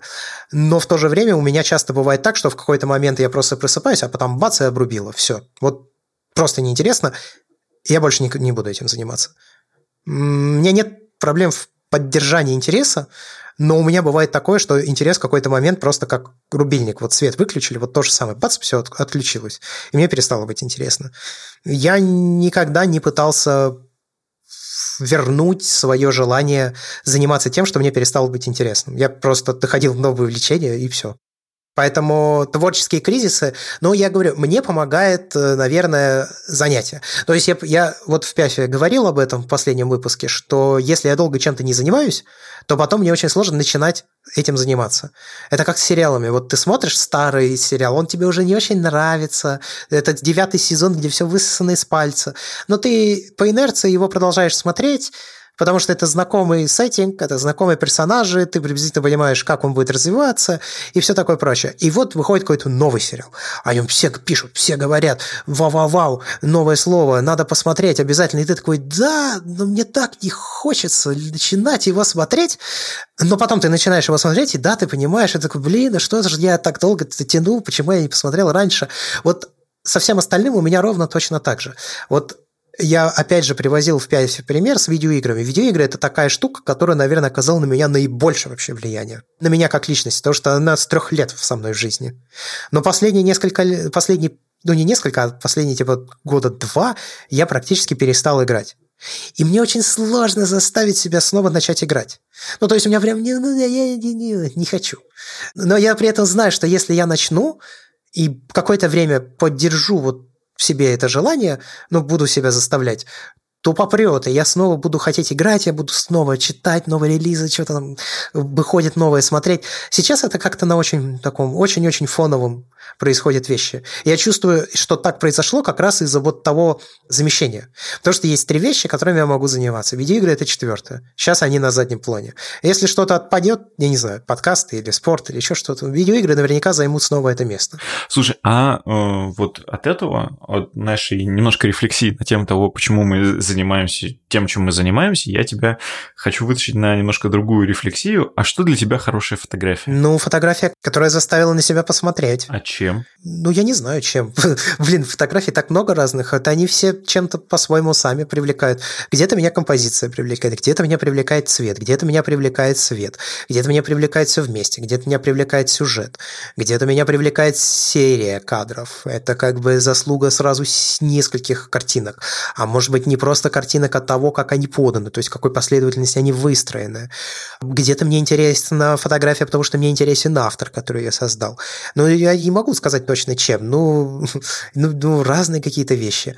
А, но хорошая фотография в моем представлении – это та фотография, которая заставила на себя посмотреть, та фотография, которая удержала на себе внимание, и та фотография, в идеале, да, которая еще побудила какие-то размышления. Причем не размышления а как бы мне вот снять бы так же, да? То есть, как он это снял? М-м, какая тут... Это, это тоже, в общем, интересное размышление на самом деле, особенно если ты какие-то этюды снимаешь и пытаешься за кем-то повторить. Очень часто оказывается так, что нифига не так просто, как на первый взгляд кажется. Особенно если смотреть фотографии классиков. Я не знаю, какой-нибудь Судек. Попробуй сними, как Судек. Да ты у тебя кукушка треснет, прежде чем ты снимешь это сраное яйцо, как он снял это яйцо. Там очень много нюансов технических, но я, скорее всего, же говорю о размышлениях э, более пространных, ну, то есть более абстрактных рассуждениях. Это могут быть рассуждения непосредственно об объекте съемки, либо о ситуации, а может быть вообще вообще никак не связанные, но которые запустила эта фотография. Вот такая фотография, наверное, в моем представлении хорошая. Слушай, ты сказал, что тебе нравится фотография, которая для тебя хорошая фотография, та, которая заставила на себя посмотреть. А если мы возьмем пресловутый Инстаграм, где фотографии нам показывают, и здесь вот как с этим быть? Потому что мы постоянно видим фотографии, мы постоянно на них смотрим. Здесь есть какой-то, ну, не знаю, может быть, ты э, смотришь это в том плане, что ты посмотрел на нее дольше, там, не знаю, 5 секунд. Да, да. Ну, то есть, вот я не знаю, я думаю, что это у всех так бывает. Вот ты листаешь ленту Инстаграма, прикольно, прикольно, красиво, прикольно, ого, Красиво, прикольно, прикольно, красиво. Ну, так себе, ну, такое, прикольно, красиво. Ого! Вот это вот ого, это и есть, на мой взгляд, хорошая фотография. То есть, когда ты взял, прям бац, остановил ленту, перестал ее скроллить, пошел посмотрел профиль человека, который снял, а что он еще снял. А это у него так случайно получилось, или у него такие все фотографии. Ну вот, как, в моем представлении хорошая фотография это вот так. Это не значит, что она великая, кстати. Ну, то, что великая фотография, это прям вот все то, что я описывал, возведенное в абсолют, это редкость. Великая фотография – это редкость. А хорошая фотография, ну, это та, которая вот, да, которая немножко выделилась на общем фоне. То есть, которая э, отвлекла твое внимание дольше, чем на 3 секунды. Ну, грубо говоря, если прям вот совсем утрировать. Если очень утрировать, то да. Угу. Ну и заставил еще подумать и немножечко поразмышлять. Да. Ну, как минимум, немножечко. Хорошо. Слушай, ну ты сейчас еще сказал про великие, повторение работ великих э, мастеров, э, ну, великих людей, там, классиков. А и, знаешь, а вот такое вот, э, а мы можем научиться только лишь повторяя, не пытаясь сделать что-то свое? только вот копируя кого-то из прошлого. Что-то свое – это заблуждение. Ты не можешь сделать что-то свое. Ну, ты как... Э, у нас мозг так не работает. Еще раз. Наш мозг всегда воспроизводит что-то, что уже раньше видел. Это не обязательно один конкретный образ. Это может быть 25 образов, и не только визуальных, которые совместились воедино, и у тебя что-то на выходе получилось. Ты не можешь делать что-то свое. Попробуй придумай существо, которое... Вот я тебе просто такое умственное упражнение на будущее. Попробуй придумай существо, которое ты прежде никогда не видел. Я играл в спор, я этим занимался несколько недель. Да, ты уверен в этом?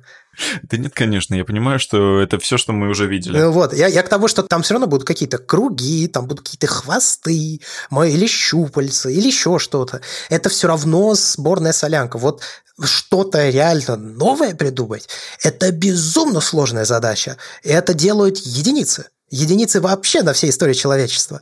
И те, которые действительно умудряются что-то новое придумать, они всегда входят в историю. Либо как великие фантасты, либо как еще там кто-то.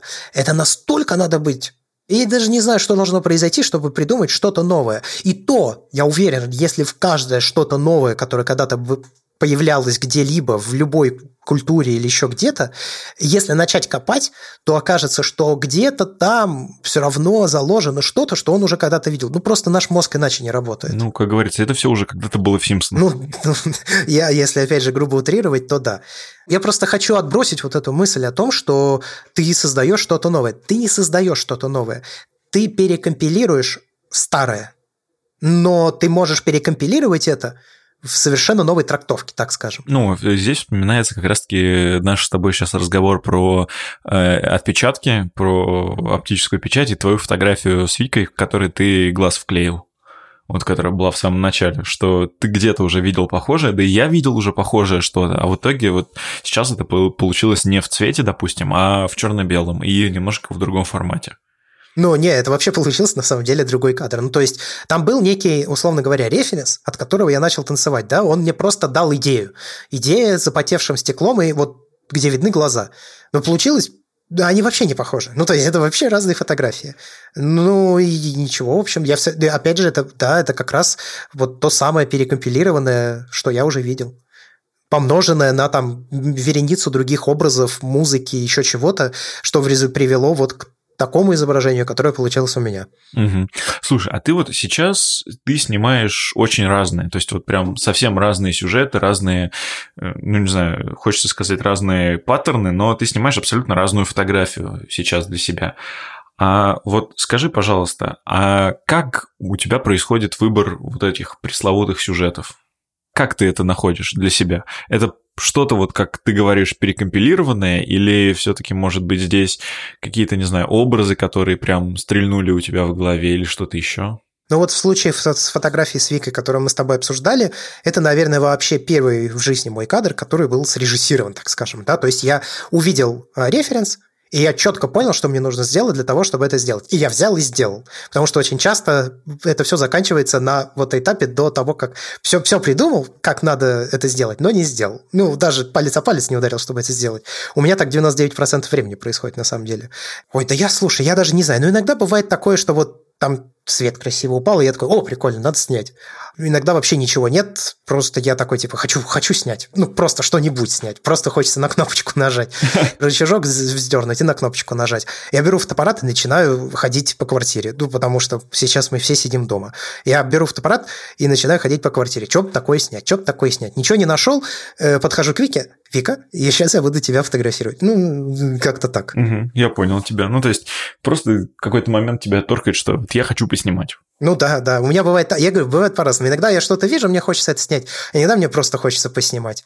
А иногда я что-то вижу, мне хочется сделать что-то похожее. Слушай, а ты, вот я немножко все-таки вернусь к тому, что ты говорил о том, что у тебя есть свой документальный проект, который ты начал снимать. Я его снял. Ну, ты снял, да, хорошо.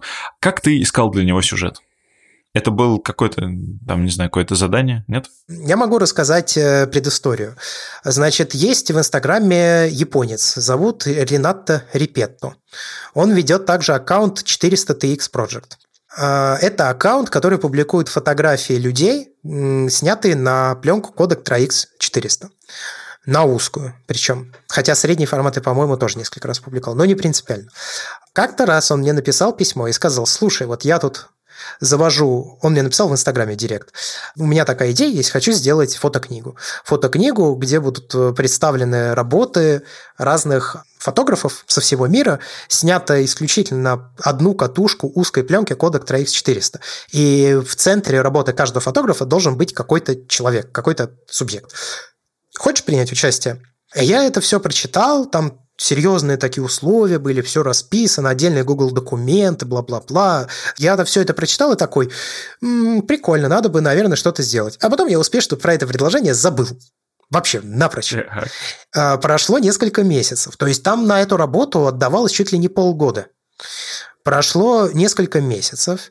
Вика поехала ассистировать на одной фотосъемке. И когда она вернулась, она рассказала следующее. Ой, Андрей, слушай, представляешь, там среди ассистентов был еще один, он учится на ВГИКе, он вот получил, э, ему вот, есть такой Ренат Ребета, написал письмо, короче, и предложил поучаствовать в фотопроекте. Представляешь, он, да, он, он уже снял свой проект, отправил, и я такой, ёброс, мне же тоже писали. И я пошел, короче, смотреть. Я не могу найти это письмо, я не могу найти этот директ. Где это было? И я точно помню, что мне писали и мне присылали ссылку, но, но не могу найти. Перерыл почту, перерыл директ, то ли удалил, то ли еще что, хрен его знает. И я, короче, пишу этому Рената, слушай, а вот, по-моему, ты мне писал, да? Ты мне что-то предлагал, короче, сделать. Он такой, да, было дело, присылал это мне снова ссылку, я снова читаю описание, я понимаю, что у меня осталось, типа, неделя до конца приема работ. Ну, точнее, там такие были условия, что это надо отснять до 31 декабря включительно. И пленка должна доехать, он сам проявляет эту пленку, он сам ее сканирует, э, чтобы было некое визуальное единство между всеми работами в плане просто какой-то подачи, в общем, стилистической. И пленка должна доехать к нему там до 1 февраля или что-то такое. И я понимаю, что у меня типа до момента, когда я срок съемки заканчивается, мне надо успеть отправить пленку еще эту, и она должна к нему доехать. Мне, короче, вообще просто времени нет. Совсем. Да, у меня типа дня два. И я такой, это же надо еще что-то придумать вообще, что снимать. И у меня появилась идея вот просто по щелчку пальца человек, который я буду снимать, о чем я буду рассказывать, и я ему позвонил, спросил, можно ли его поснимать. Он сказал, да, можно. Э, он должен был подписать соглашение, что он позволяет использовать свои фотографии в там, ряде последующих вещей, которые могут возникнуть.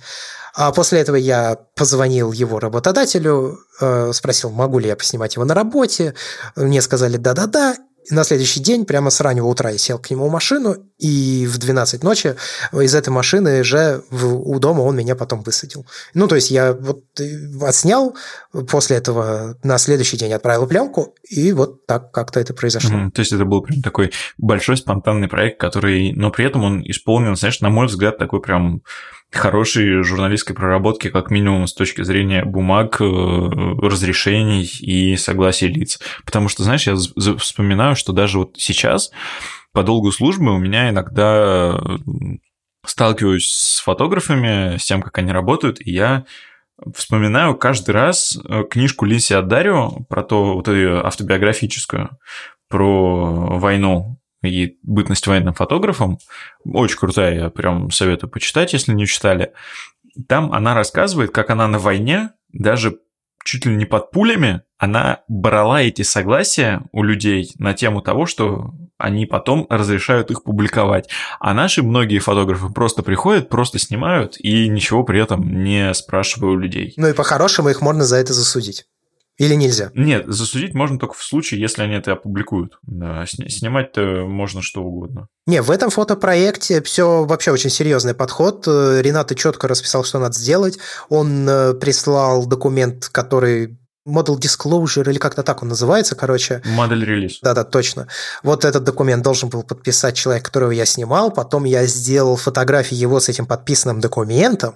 Не на пленку, если что. Это просто цифровая фотография на телефон. А потом я подписывал тоже определенные документы на соглашение там и так далее, и так далее. Нет, там прям в плане такой бумажной работы ее там было дофига, и, в общем, все очень продумано. Я для себя взял на вооружение тот же Model релиз полезный документ. Ну да, это действительно очень полезно, особенно когда он у нас есть, это прям очень хорошо, если мы его берем, потому что в будущем это нас прям обезопасит от того, что может произойти. Но, опять же, это, возможно, не так много, потому что не все люди вообще понимают, что это такое, насколько им надо, и вообще, типа, ты кто такой, что-то сюда пришел, что ты тут делаешь, в большинстве случаев происходит. Вот, поэтому да. Но я понял, как происходит твой выбор сюжетов для проекта. Ну и вообще для съемки. Вот сейчас я тоже работаю над э, проектом, на самом деле, пока дома снимаю. Изначально я просто начал снимать дома, потому что, чтобы снимать, ну, чтобы просто было что снимать, надо что-то снимать. И я начал снимать дома. И я сначала думал, что я сделаю какую-нибудь серию кадров о том, как мы провели свой карантин дома. Впоследствии, пока я его снимал, и пока я рефлексировал карантин, у меня эта мысль поменялась, она уточнилась. И вот уже сейчас я думаю насчет того, что из этого можно сделать, в принципе, ЗИН. Угу, даже так. А моя мысль такая. Не знаю. Ну, ладно, озвучу, если кто-нибудь украдет, в общем, и хер с ним. Мысль такая. Я понял, что вещь, которую мы считали саму собой разумеющейся для себя. Так, наша свобода выходить. Наша свобода пере, свободного перемещения, да. Она оказалась не данностью, она оказалась привилегией. И когда я начал пересматривать уже те кадры, которые я дома отснял, я начал понимать, что нас просто окружают привилегии со всех сторон. И как много еще вещей, в принципе, при неблагоприятном стечении обстоятельств, будь то государственный уровень или какой-то личный уровень, как еще много вещей из нашего быта, которые мы привыкли, и мы считаем их данностью, на самом деле являются привилегией. И вот этому будет посвящен мой зин. Блин, это круто. Ну, типа, это очень круто звучит. Ну, то есть, мне, я прям вот. Слушай, меня, я, я даже нормально говорить-то не могу от вот этой темы. Ну, потому что это прям очень клевая, больная, ну, в данный момент это больная и давящая на нас всех тема. Поэтому, блин, всяческие удачи с тем, чтобы это все показать. И если как-то смогу, конечно, помочь с этим, чтобы не, с, не столько с реализацией, сколько, наверное, с последующим показать его, как-то рассказать людям, то ну, с удовольствием помогу. Я его уже, в принципе, ну, немного показываю. Я в Инстаграм-то выкладываю, это как раз отдельные кадры из э, вот этого Зина, которые будут. Там просто, ну, это требует определенной работы со стороны зрителя тоже. Потому что я эту работу проделал, когда размышлял над этим. Ну, нужно теперь, вот, э, то есть там есть кадры, где какие-то вещи стоят, люди, которые нас окружают, животные, небо. Вот это все зависит от интерпретации на самом деле. Но я говорю, реально есть очень практически все, что нас окружает, на самом деле это одна большая привилегия. А если точнее, это множество маленьких привилегий. И всего этого по какой-то причине может не стать. Вот сейчас у нас такая прям очень серьезная привилегия пропала, свобода перемещения. Я всегда, потому что сидел дома, и как бы, когда был помоложе, с родителями очень много путешествовал. Сам в сознательном возрасте путешествовал мало. И всегда думал, что в случае чего я всегда могу сесть в самолет и улететь, куда я захочу. И, в общем, несколько раз я так и делал. А сейчас я понимаю, что я никуда улететь, например, уже не могу. И я не знаю, когда смогу. И я понял, что как только вся эта катавасия закончится, я никогда больше не буду сидеть так много дома, как я сидел раньше. А, потому что это привилегия, э, свобода перемещения по миру и стране, и по городу, и по району даже. И отказываться от нее даже не то, что отказываться, а игнорировать ее просто потому, что это данность. Не очень правильно. Но уже не получится. Да, и таких вещей, таких данностей, на самом, которые на самом деле не данности, их очень-очень-очень много. Ну вот этому я хочу посвятить Зин. И, может быть, он будет не лучшим в плане донесения этой мысли как э, серия фотографий, но я все равно хочу это сделать, потому что да, это просто полезный опыт. Создание Зина, я имею в виду. Слушай, а вот в продолжении вот этих вот историй о вдохновении и того, что ты сейчас решился, допустим, делать Зин, а можешь вспомнить какую-то интересную историю, которая, не знаю, может быть, как-то повлияла на тебя? Ну, она может быть не, не супер интересная для, но интересная для тебя и какая-то, не знаю, может быть, поучительная, которая как-то развела тебя как фотографа, может быть? Ну, ты имеешь в виду история вообще или история, которая повлияла на меня как фотографа? Ну, ну, уточни, пожалуйста. История, которая повлияла на тебя как фотографа, которая вот произошла с тобой на съемках или там, не знаю, во время подготовки, что-нибудь вот такое. Я даже не знаю, честно говоря. Но я пытаюсь вот... Э, ну, на меня точно повлияла вот эта история, когда я, у меня было столкновение с бабушкой, стопроцентно, она меня точно поменяла. Потому что я теперь точно знаю, как делать нельзя. Это раз. Я снимал свадьбу Георгия. Это тоже на меня повлияло, потому что я, ну, скажем так, я начал лучше понимать, как подходить к съемке чего-то серьезного. Mm, то есть как готовиться? Ну, даже не подготовка, а скорее вещи, которые нужно учесть. Я имею в виду, когда ты эту самую съемку уже непосредственно проводишь. И если бы не было этого опыта, вполне вероятно, что я бы не смог снять э, вот этот документальный проект, который я снимал для э, вот этой книги, которую сейчас делает Рената. И это прям супер связанные вещи. Опять же, книга, которую делает Рената, соответственно, фотопроект. Мне очень понравилось делать документальный фотопроект, и я хочу еще. Так, ну это отлично. Да. Ну, ты сейчас этим занимаешься. Ну да. Ну вот, наверное, вот эти три события, пожалуй... Ну нет, есть, есть даже не история, есть человек, который на меня повлиял больше всего, это Вика. Потому что без нее бы я фотографией не занялся. Никак. Вика – это твоя девушка. Да-да, но это такой камень, который лежит в основании всего. Прозвучало, может быть, не очень красиво, что моя девушка как камень. Но я говорю, если это как о домике рассуждать, то это вот прям первый камень. Вот на нем все. И без нее бы э, фотографии не было в моей жизни. Ну, слушай, это очень круто. Ну, я, я понимаю, что когда, допустим, появляется человек, который занимается чем-то интересным, чем-то, что тебе очень близко, и ты продолжаешь заниматься вместе с ним этим, это всегда очень сильно тебя, как-то, не знаю, толкает вперед и развивает. Это, наверное, лучше. Да, да, конечно. Я более того скажу, вот у меня мои удачные все снимки, да, хорошие, которые там еще что-то, большая их часть, она же сделана вместе с Викой. Это не только моя фотография. Я хочу просто сказать, что когда человек, который работает с другим человеком, и потом, ну, фотограф в данном случае, да, работает с моделью, результат – это не только фотография этого фотографа. Результат – это работа этого фотографа с этим человеком. И говорить, что чей-то вклад здесь больше, а чей-то меньше, некорректно. Это неправильно. Это, конечно, неправильно, потому что если бы этого человека не было, то был бы этот фотограф, а вот фотографии не было бы. Мгм. Потому что вы вкладываетесь одинаково. Да, да, да, просто по-разному. Слушай, а вот я знаю, что ты снимаешь только на пленку.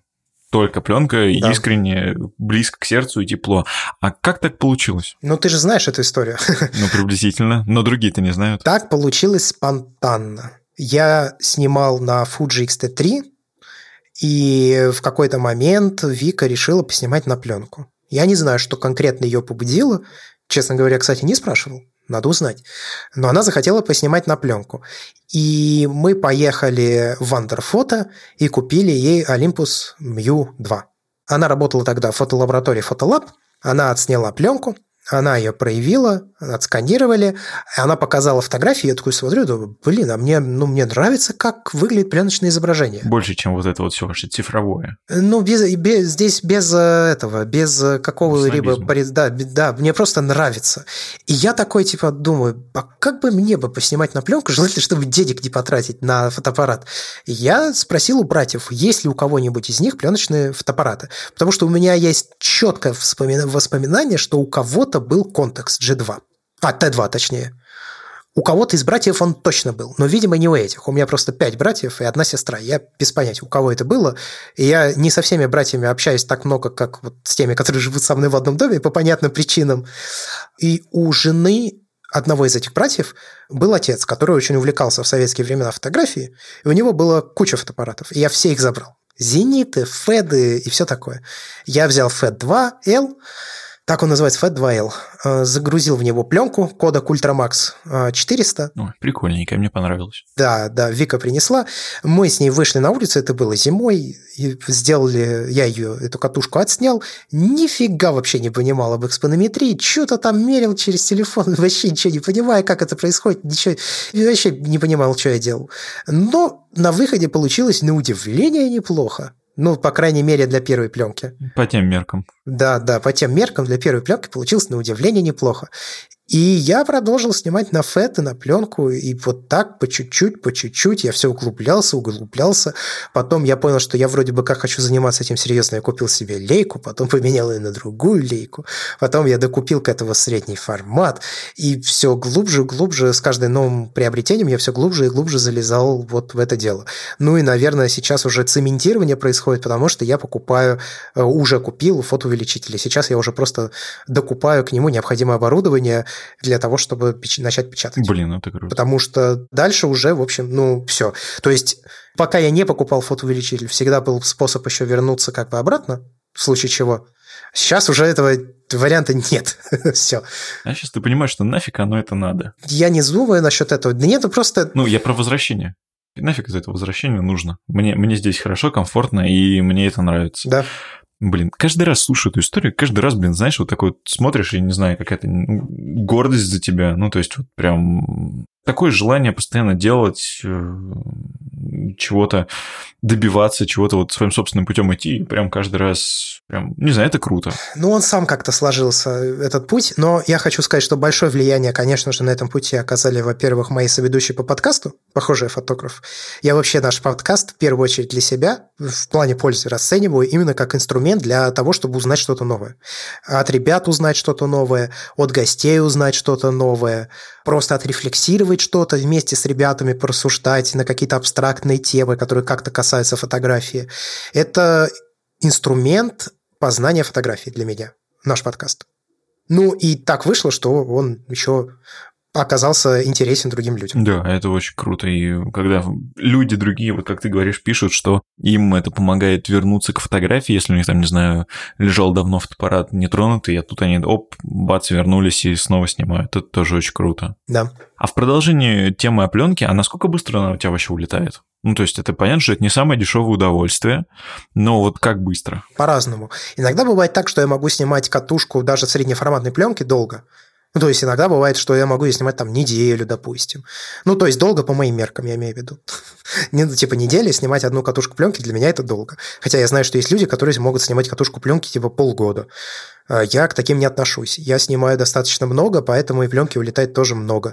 Ну вот перед э, тем, как нас э, условно говоря, закрыли на самоизоляцию. Заперли. Да-да-да.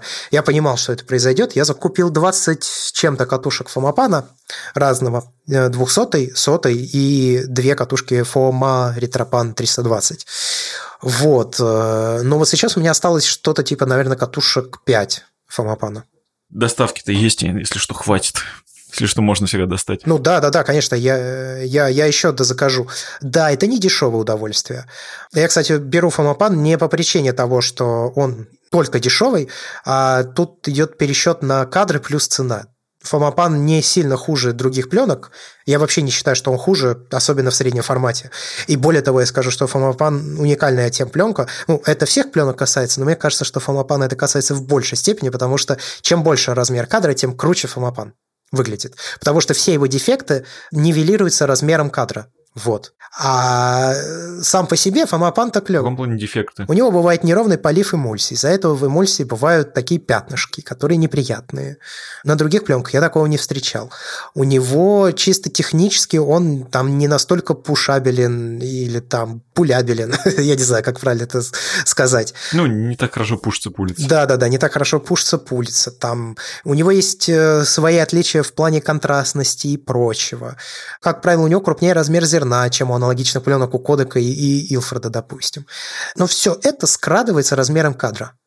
А рисунок фомопана мне нравится. Угу. То есть, подожди, а у пленки есть свой рисунок? Ну, у каждой пленки, да. Так, а давай вот это поподробнее, потому что вот в этом плане я не задумывался. Ну, то есть, я тональность, вот эту вот я замечал в пленках разную, а вот чтобы вот прям рисунок другой был, мне интересно. Не, ну, конечно. Они по-разному работают с объектами освещения, допустим. Скажем, небезызвестный пример, э, наверное, самый популярный, который все ютуберы перечисляют, это Синестил, которые берут киноху, смывают с нее сажевый слой, и потом, ну, таким образом ее можно как бы проявить э, в C41 химии. Но когда они смывают сажевый слой, он же anti-halation layer, и у него начинают образовываться такие я даже не знаю, как правильно сказать, но, короче, гало-эффекты образуются вокруг эм, э, разных объектов, э, которые светят. Фонари, берут Синистил 800T и идут снимать э, ночные города. Вот это самый, наверное, избитый просто прием, который существует в пленочной фотографии среди ютуберов. Потому что там появляются такие неоновые размытия, как в этом... Киберпанке каком-нибудь. Ну да, да, да, да, да. Вот про простой пример, как сильно может отличаться рисунок пленки. У, нет, у каждой пленки есть свой рисунок, конечно. Они по-разному работают с микроконтрастностью. Они по-разному работают с контрастностью. У них разная тональность, если мы говорим о черно-белой пленке. У них разная цветопередача, если мы говорим о цветной пленке. У них очень много отличий. Ну, то есть это как пресеты, я даже не знаю, ну, такие динамические пресеты, грубо говоря. Причем у каждой пленки, в зависимости от пуша-пула, тоже разная на это реакция, они тоже э, как бы отличаются. Это не значит, что они очень сильно отличаются. Скажем, кодек 3X правильно проэкспонированный и снятый на номинальной э, чувствительности, и Ilford HP 5+, снятый и правильно проэкспонированный на номинальной чувствительности, ты вообще не отличишь. Если ты начнешь их пушить полей, там, да, там уже но, опять же, все равно, скорее всего, ты не различишь, где кто, но там уже будет разное изображение. Э, но Фомапан, например, на айфоне выделяется. У него свое изображение есть. У Бергера свое изображение совершенно точно. У них очень нетипичное ЧБ, скажем так. У кого еще из черно-белого? Мне очень нравится кодек DoubleX. Вот DoubleX очень сильно отличается от 3X и... Жалко его нет на этого на средний формат. Да, к сожалению, тут я с тобой согласен. Но да, в общем, вот у пленок есть свой рисунок. Мне нравится, как рисует Фомапан. Причем мне нравится совершенно точно, как рисует Фомапан 100, и мне, в принципе, нравится Фомапан 400. Но мне не так сильно нравится Фомапан 400 в среднем формате. Для него все же, мне кажется, уже нужен большой формат, потому что зерно все-таки в нем достаточно крупное, даже для среднего формата. Хотя на 6 на 7 я не пробовал его снимать. Все-таки 6 на 7 – это размер кадра на 20% больше, чем 6 на 6. А если мы печатаем, еще и ну, нам приходится кропать квадрат, то там получается размер кадра аж больше на 50%, чем квадрат. Но при этом Fomapan 200 уникальная эмульсия, потому что она состоит одновременно и из кубического зерна, и из плоского Т-зерна. Ее можно снимать как 200, как 400, как 800 без изменений в проявке. И у меня так до конца и не сформировалось свое впечатление от этой пленки. Она мне как бы... А, она как двойная эмульсия. Она мне одновременно и нравится, и не нравится. Ничего не могу поделать, но при этом я на нее снимал больше, чем на любой другой фомопан. Но я так и не сформировал свое впечатление. Я говорю, она мне и нравится, и не нравится одновременно. Причем один и тот же кадр мне одновременно и нравится, и не нравится. Ну, вот так скажу. Ну, может быть, со, со временем станет ясно уже, как, насколько она все-таки больше нравится или нет. Ну, будем, будем смотреть, наблюдать и думать об этом. Ну да. Слушай, вот э, дальше я хочу у тебя, э, наверное, прыгнуть назад к нашему вопросам вдохновения и развития. А э, есть такой вопрос, который я очень люблю задавать, он называется «Великие мастера». А кто на тебя больше повлиял, классики или современники? Кто для тебя тебе нравится? Какая школа фотографии? Классическая или все-таки вот то, что сейчас люди снимают? Ну, сложно сказать, потому что классики это все же значительно больше период времени, чем новая фотография. Да, сейчас снимается фотографий больше, но это как шутка такая, знаешь, есть про э, типа снял 36 кадров на узком формате, 6 хороших. Снял 12 кадров на среднем формате, 6 хороших. Снял 10 кадров на среднем формате, 6 хороших. А, и, и мне кажется, это шутка прекрасно подходит под современное время. Да, фотографий стало сниматься значительно больше, но вот эти шесть хороших все так же остались шесть хороших.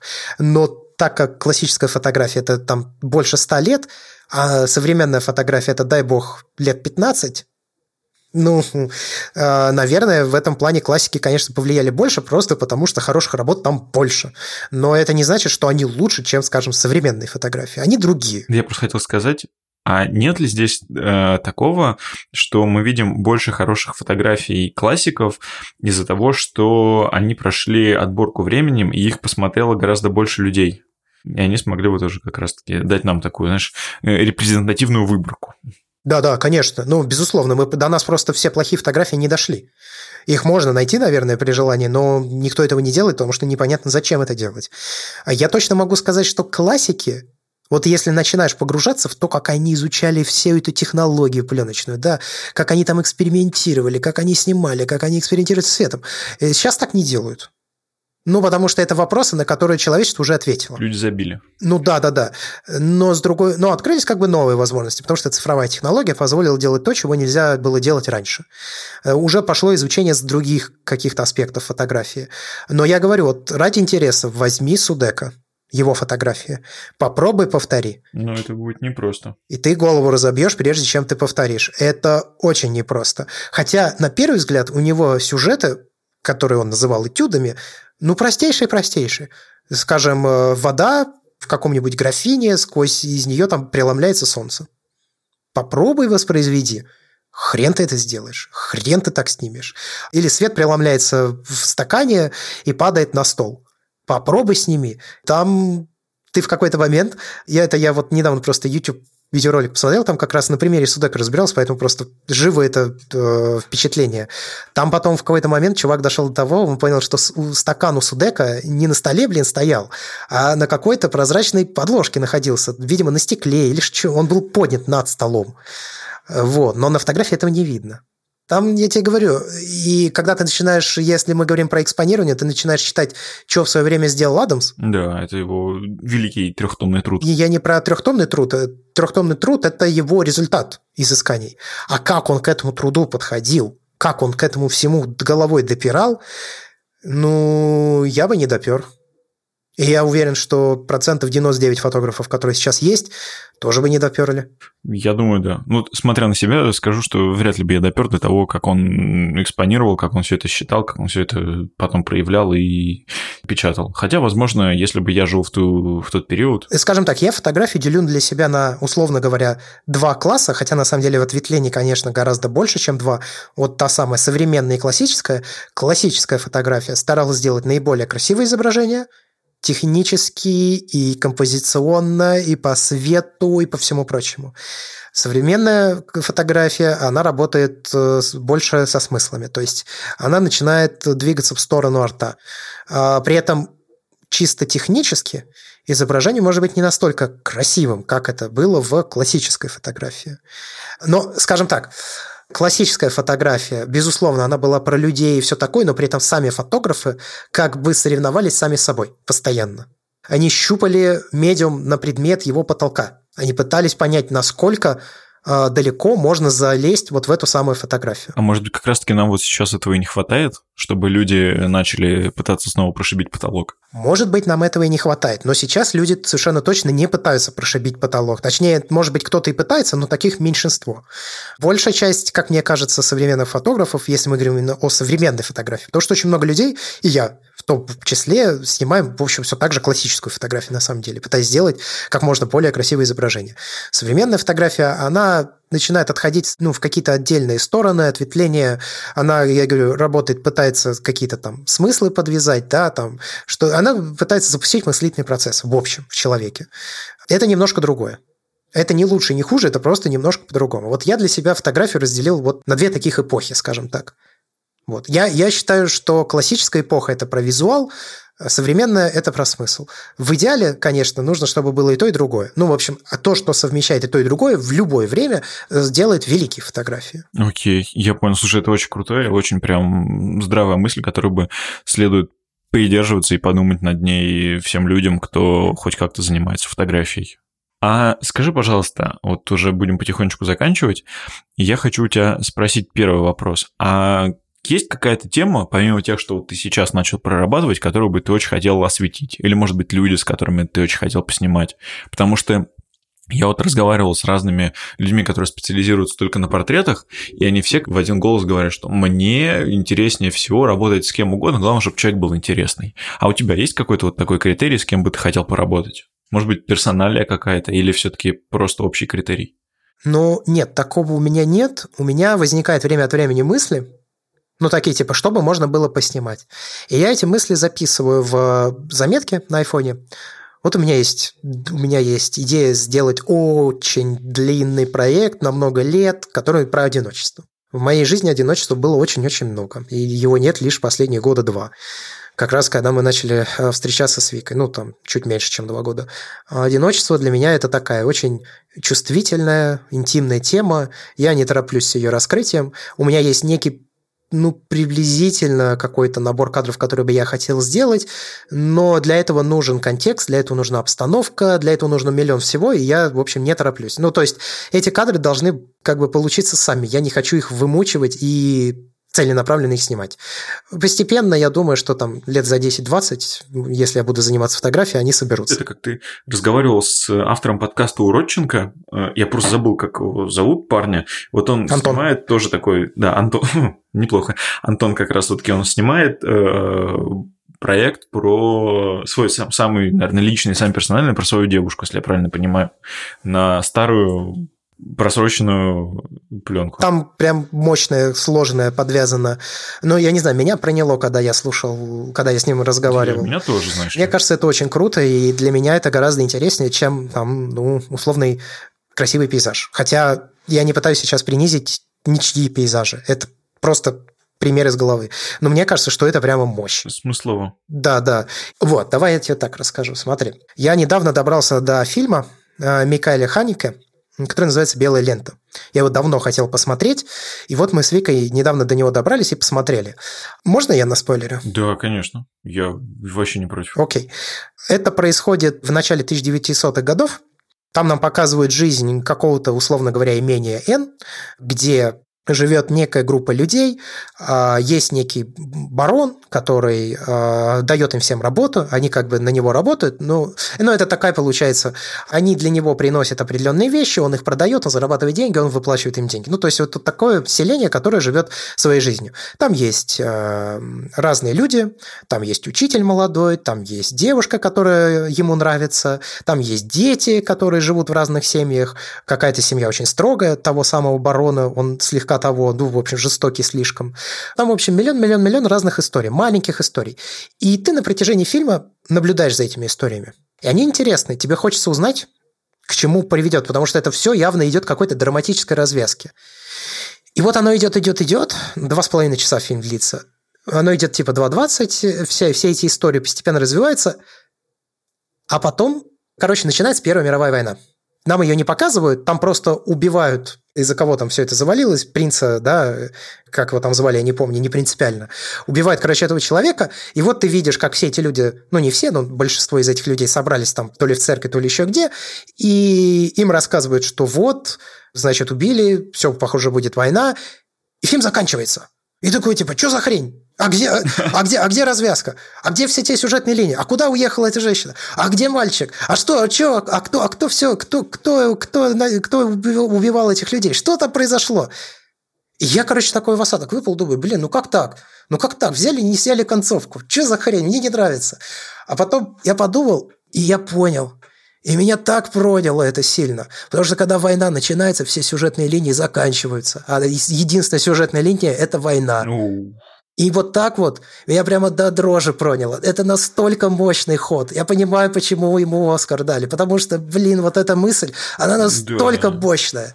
И это так круто сделано. И... Война начинается, заканчивается все. Да, да, да. Все сюжетные линии заканчиваются, когда начинается война. Единственная сюжетная линия, которая после этого есть, это война. Блин, вот это, короче, вот хотелось бы, конечно, сделать что-то, чтобы было по силе примерно вот такой же.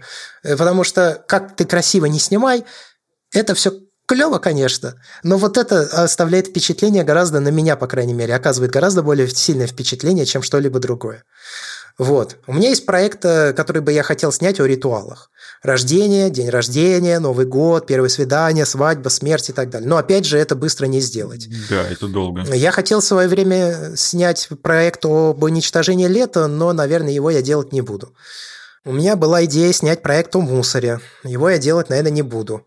У меня есть идея серии кадров, которая называется The Lunch Table. У меня есть некое представление о том, что, что бы я хотел сделать. Это об обществе потребления. У меня есть несколько просто заголовков, которые, как мне кажется, могут превратиться во что-то интересное. Озвучивать не, не буду. У меня есть идея проекта, который бы я хотел назвать «Руки моей матери». Это о времени. А, у меня есть идея проекта «Специализация сна». Ну, короче, вот какие-то такие мысли у меня возникают – я их набрасываю, набрасываю, может быть, из этого что-то потом вырастет, может быть, ничего не вырастет. Ну, в общем, и фиг с ним. Слушай, это очень... Э, блин, я вот просто сейчас говоришь, я немножко офигевая сижу, слушаю те, какие у тебя идеи есть, насколько они клевые, глубокие, и насколько я хотел бы реально увидеть все вот эти проекты вживую потому что это прям что-то очень. Посмотрим. Просто для того, чтобы это на самом деле превратить в жизнь, это надо начать их делать. А понимание того, как их делать, не в плане того, как делать проекты как проекты, а в плане того, как подступиться к этим темам, пока что у меня нет. Может быть, мне не хватает как раз вот той самой развитости общей, да? Может быть, я еще не дозрел как личность. Может быть, я пока чисто технически не знаю, как это сделать. Может быть, я пока не умею работать с людьми.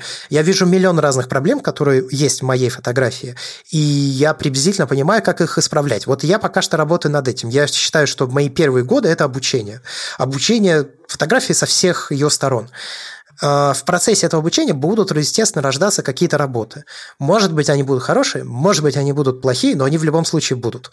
И если в процессе я буду как-то делать вот эти проекты, ну, ну и хорошо. Я как бы хотел бы, чтобы так получилось. Да, не получится, ну, Будет грустно признать, но, наверное, тогда я буду бездарем, потому что идея есть, а реализовать не смог. Ну, слушай, не обязательно бездарем, может быть, просто не время для этой идеи пришло. Может быть, оно придет проще, позже. Может быть и так, да, может быть и так. Слушай, и последний такой вопрос из прям серьезных. Я понимаю, что для многих фотографов выставка это прям что-то такое, что нужно обязательно и вообще прям надо сделать. А для тебя это есть такой майлстоун или ну его нафиг? Я пока об этом не задумывался. Мне кажется, что я, ну, я об этом, может быть, когда-нибудь и задумаюсь, когда мне будет что выставлять.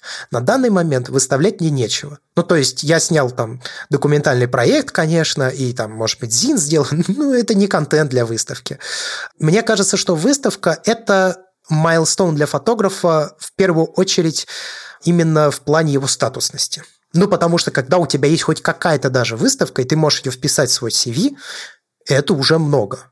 Ну, то есть это уже показывает, что у тебя есть опыт работы хотя бы вот с этим культурным пространством, так скажем. Пока что его нет, ну и нет. Я бы хотел книжку сделать. Мне кажется, книжка – это круто. Но только я хотел бы книжку сделать. Да. То есть сверстать книжку и оставить ее в PDF – это не сделать книжку. Сделать книжку – это напечатать, это посмотреть, это понять, что бумага не подходит, надо другую. Это, ну, блин, это сложно.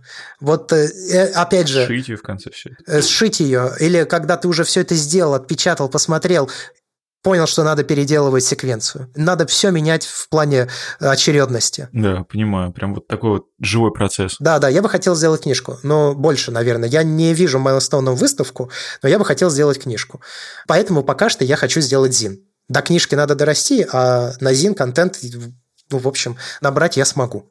Мне очень нравится Алекс Отт и его работы. Они поэтичны. Ну, то есть, если Максимишин, на мой взгляд, музыкален, то Алекс Отт поэтичен. И это, в общем, логично, потому что Алекс Отт очень любит поэзию. Кстати говоря о том, как э, нас обогащают другие какие-то виды искусства. Вот. Мне очень нравится Алексот, я пересмотрел с ним вообще все, что я смог найти в интернете, и перечитал, и так далее, и так далее. Я хочу купить, э, на Магнуме есть его пяти с чем-то часовой мастер-класс, я хочу его купить, когда у меня будут свободны на это деньги. На данном моем этапе развития мне близок Алексот. Вот, по мышлению, по контенту, который он делает, по визуалу, который он снимает, по подходу к его съемкам, как это происходит. Э, и так далее, и так далее, и так далее. Но я не говорю, что так будет всегда, потому что год назад мне был близок Брессон, мне был близок Максимишин и так далее. Сейчас мне близок Алекс мне близки какие-то другие фотографы. Через еще год, возможно, мне будут еще совсем другие фотографы близки. Не зарекаюсь, не берусь рассуждать, но вот пока что хотел бы книжку. Я вот, знаешь, я начинаю потихонечку сам тоже к Соту при каким-то, не знаю, уважением, не знаю, каким-то, ну, в общем, начинаю проникаться, мне начинает нравиться все больше, и вот возможно, скоро я тоже такой, знаешь, как ты путь пройду, посмотрю все, что с ним было, все, что вообще есть и возможно. Вот. А в продолжении этого, а что если на самом деле вот то, что ты сейчас говоришь, что нам нравится в один период один, в один другой, а что именно, если именно это нас и кует как авторов? Оно рассказывает, нам показывает, что есть разные точки зрения, оно может быть все вообще по-разному индивидуально, и именно это уже создает наш общий стиль, вот эту вот компиляцию того, что мы видели и вообще. Я же только говорил в подкасте, да. Ты да, это и говорил, да. Что мы всегда перекомпилируем. Ну, опять же, Сопоставление и усреднение. Вот это две задачи, которые наш мозг делает всегда. И, в принципе, все, чем мы занимаемся, это сопоставление и усреднение. Ну, в основе своей того, как мы воспринимаем окружающую действительность. Не, я просто, знаешь, я в другом немножко смысле. Э, не в том, который ты сказал, что мы перекомпилируем это, а ты сказал просто, что тебе сначала нравится, а сейчас не нравится. Мне кажется, что сейчас он... Не-не-не-не-не. Я не сказал, мне не нравится. Мне все так же нравится Максимишин, Брессон. Я просто сказал, что сейчас он мне ближе. Он мне ближе по... Ну, просто кто-то нравится больше. Ну, по каким-то, э, я не знаю, чертам характера он мне ближе. Он мне ближе по визуальной составляющей. Он... Я просто понимаю, что я не буду репортажником. Максимижин, Брессон и стрит-фотографы – это все же больше репортажники. Я точно не буду репортажником. Я это понял. Ну, то есть, у меня много фотографий в, условно говоря, репортажном подходе съемки, о котором я говорил на нашем лайв-выступлении. Когда пришел, увидел, снял, да, у меня много любимых фотографий именно репортажных среди фотографов, но я понимаю, что мне не близка эта фотография. Она мне нравится. Но она мне не близка. Угу. Теперь я понял, что ты имел в виду. Ну, то есть изначально мне просто показалось, что это такое, ну, мне нравилось, а потом перестало нравиться, а в итоге сейчас я все-таки понимаю, что это не то, чтобы перестало нравиться, а просто ты говоришь именно о том, что вот он чуть глубже для тебя становится. Ну да. Вот. И смотри, уже в конце, самый конец, я буду задам тебе небольшой блиц. Я его подсмотрел еще тогда, когда вы заканчивали первый сезон «Похоже, я фотографа». Поэтому отвечать можно быстро, можно медленно, не знаю, как тебе удобнее, но вопросики довольно короткие и предполагающие один конкретный ответ. Любимая камера? Лейка. Я ее продал, но лейка. Лейка М6 TTL. О, окей, хорошо. Любимый формат кадра? На данный момент квадрат. Но я понимаю, что я начал понимать, вот после того, когда я долго поснимал на квадрат, я начал понимать, что квадрат слабее, чем прямоугольник. Угу. Так, и чем же? Он очень крутой. Я понимаю квадрат в отличие от прямоугольника. Ну, то есть, когда я смотрю в квадрат на видоискатель, я сразу вижу, как скомпоновать кадр. Вот у меня это есть, у меня прям щелкает.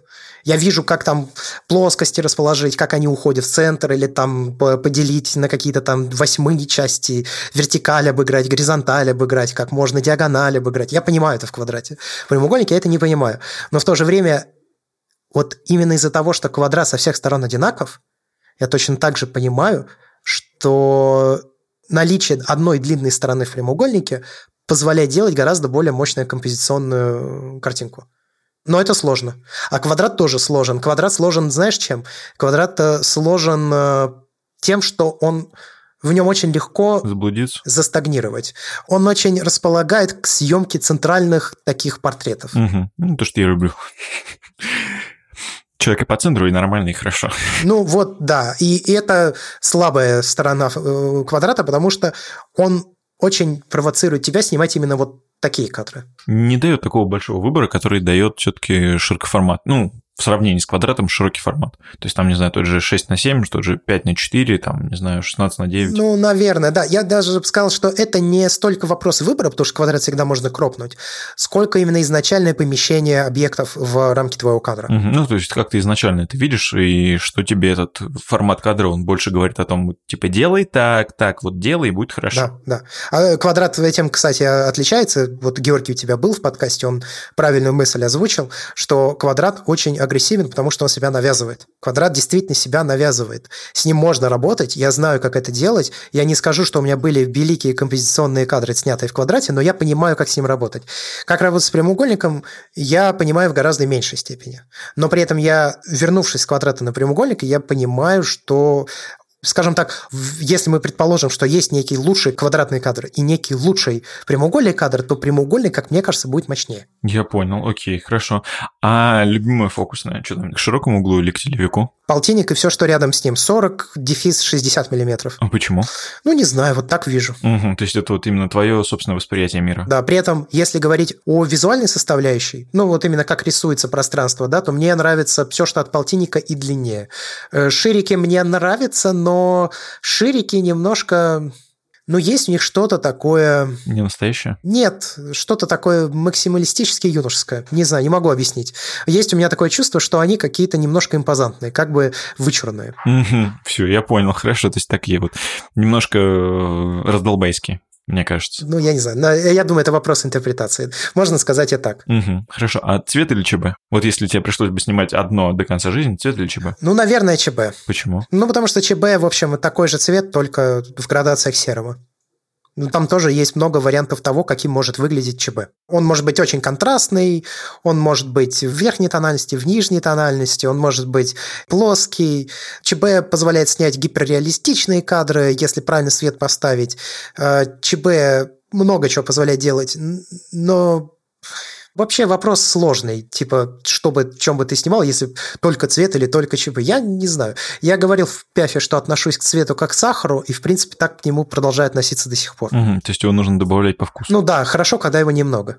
Угу. Слушай, а вот в продолжении вопроса про это я хочу, ну, не в, ну, просто небольшая от меня заметка. Я тут недавно смотрел русскоязычный канал Лейки, вот Leica Camera Russia, и там было по, про Лейку M10P, которая цифровая монохромная, или, если я правильно помню, он именно так называется. И там рассказывали такую хорошую мысль на тему того, что когда ты снимаешь ЧБ, у тебя отпадает твое привычное восприятие цвета, у тебя остается только восприятие света, и все. Все остальное отпадает. И ты возвращаешься к тому, что изначально чем была фотография, это именно э, как это рисование светом. Вот. Ну, такая немножко пафосная, конечно, мысль, но все же. Да, я просто хочу сказать, что подход к съемке ЧБ и цвета – это разные подходы.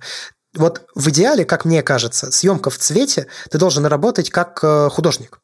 Ну, то есть ты должен работать цветом как с палитрой. Ну, то есть вот у тебя есть э, краски, да, и ты должен их совместить в кадре так, чтобы визуально было красиво. Ну, если ты хочешь сделать, условно говоря, цветную фотографию. Я не говорю сейчас просто о фотографии вообще, а я и говорю именно вот цветной фотографии, как, допустим, делает Косенко. Вот у него стопроцентно цветная фотография. Это я прям вижу, я узнаю его кадры. Это действительно мне просто приятно скользить глазами, потому что очень приятные тональные переходы между разными цветовыми оттенками. Клево. Он умеет так делать. Я так делать стопроцентно не умею. Может быть, я бы хотел научиться, я не знаю. Но зато, понимая, как надо делать цветную фотографию, я не умею это делать, но я понимаю, в принципе, да, я четко начал осознавать, когда не надо снимать в ЧБ. Я, я начал четко понимать, что меня в данном случае привлекает цвет, а не что-то еще. И в этот момент нужно не снимать. Угу, я понял тебя. Слушай, это круто, когда ты понимаешь тот момент, что вот здесь тебя привлекает не форма, а именно цветовая палитра. Здесь, ну, можно и телефон достать и на него и поснимать, если у тебя в пленка особенно заряжена черно-белая. Угу. Хорошо, слушай, а насколько ты любишь лайки? А? Давай, признавайся. Лайки ты имеешь в виду в Инстаграме? В соцсетях, да. Сложный вопрос, опять же, потому что я, с одной стороны, их люблю, и когда публикую новую фотографию, то начинаю неистово проверять, как много людей полайкало эту фотографию, но в то же время особого значения для меня они не несут. Угу, то есть вот есть и есть. Ну да.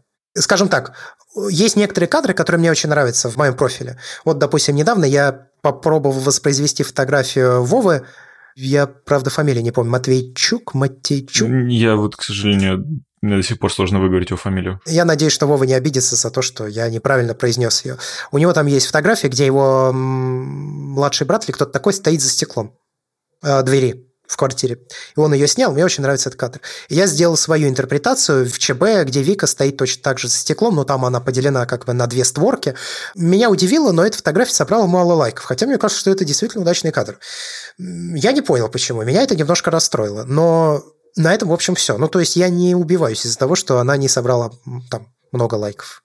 И э, последний вопрос. А насколько сильно ты, ну, не сильно, а насколько часто ты пересматриваешь свои архивы? Не часто, на данный момент не часто. Ну, то есть бывает такое, что я листаю их и смотрю, что там было и когда я снимал раньше, но в целом нет, не часто. Я больше заинтересован в том, чтобы делать новые фотографии, чем пересматривать старые. Ну, то есть я могу иногда посмотреть э, какие-то отдельные кадры. То есть а, я, например, знаешь, что прослеживаю? У меня есть какие-то, видимо, некоторые образы в голове, да, именно композиционные, которые я прослеживаю в своей фотографии, вот начиная с самых тех первых дней, когда я взял в руки пленочный фотоаппарат. И они у меня повторяются. Они у меня повторяются раз за разом и постоянно, ну, как мне кажется, прогрессируют. Но эти приемы я использую часто. То есть злоупотребляешь ими? Нет, я не злоупотребляю, просто их повторяю. Я время от времени повторяю некоторые композиционные приемы, но кадры становятся постепенно лучше. Вот в таком контексте я иногда делаю возвращение к своим архивам. Да-да-да. Я просто смотрю, как э, новые знания, которые я приобрел за прошедшее время, и визуальный опыт, который я тоже посмотрел в Инстаграме, на сайтах, в подборках, в книгах, в кино и так далее, как это повлияло на мое перекомпилирование того, приема, так скажем. Угу, понял. Слушай, а не было такого желания взять, выкинуть нафиг все свои архивы и начать все заново с чистого листа? Нет, зачем? Ну, не знаю, просто я слышал такую идею, по крайней мере, в цифровом мире, э, что, допустим, один из фотографов, он берет, удаляет всю свою галерею, э, периодически стритовую, и начинает все снимать с самого начала. У меня была такая мысль удалить Инстаграм в контексте того, чтобы не привязываться к человеческому одобрению. Угу. То есть вот я первый год своей фотографии посвятил тому, чтобы набирать аудиторию в Инстаграме. Я хотел увеличить ее в два раза за год, и я это сделал за там 9, что ли, или 10 месяцев. И вот после этого я вообще изначально хотел удалить Инстаграм чтобы отказаться от этой аудитории, чтобы сделать это такой, скорее, жест, который тебя пестует как ну, человека больше, чем фотографа. Что такое? Я не удалил свой Инстаграм. Ну, понятно, потому что это приятненько, когда у тебя все-таки есть какое-то одобрение, куда ты можешь... Да нет, это, это просто это сильный ход для становления себя как личности, но это очень вредный ход для становления себя как фотографа, потому что тебе заново надо набирать аудиторию. Это время, это требует времени. Но с другой стороны, с другой стороны, если в какой-то момент я захочу снимать другую фотографию, не такую, как сейчас, ну, то есть сейчас все же в моей фотографии есть определенные образы, есть определенные люди, есть определенные животные, да? Убери их из моей фотографии, это будет не моя фотография, это будет другая фотография. Если в какой-то момент, по какой-то причине мне придется поменять эту фотографию, либо я сам захочу это сделать, либо какие-то другие силы будут в это вовлечены, то, возможно, в таком случае будет смысл удалить Инстаграм, потому что весь нажитый опыт зрителей и багаж эмоциональный, который с ними идет вместе, он будет влиять. Он будет влиять на мои новые работы, да. Он будет влиять на новые работы, вот, вот как-то не вертись, а все равно он будет влиять на новые работы. И, возможно, в таком случае стоит либо удалить старый Инстаграм, либо просто завести еще один новый Инстаграм. Вот так, чтобы все-таки не терять то, что есть, если ты продолжишь что-то такое снимать, а в новый уже совершенно новый стиль, новые образы и новый подход. Да. И, знаешь, остался самый последний вопрос. Он такой больше шутливый, про, на тему из животного мира. Я у тебя его спрошу. Есть такие животные, как козы, и ты с ними уже встречался. И наверняка ты видел, что у них зрачки расположены в горизонтальной плоскости. Почему? Я уже знаю ответ на этот вопрос. Так. Потому что я слушал ваш подкаст, где вы насчет этого размышляли, и кто-то загуглил и ответил. Потому что эволюция нужно было спасаться от хищников, и им важно видеть широко. Вот. А хищникам нужно видеть по высоте, потому что он атакует сверху, он напрыгивает на жертву. Вот. А так как козы у нас травоядные животные, то им нужно видеть поле, на котором они пасутся, или там лужайка, или лесок. Ну, неважно, где они пасутся, им нужно видеть как можно шире. Вероятно, поэтому. Хотя я, кстати, не знаю, правильно это ответ или нет, но вероятно, поэтому. Да правильно, правильно.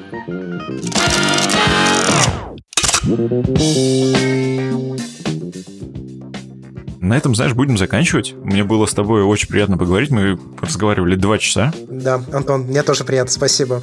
Это, наверное, самый длинный подкаст, который получился.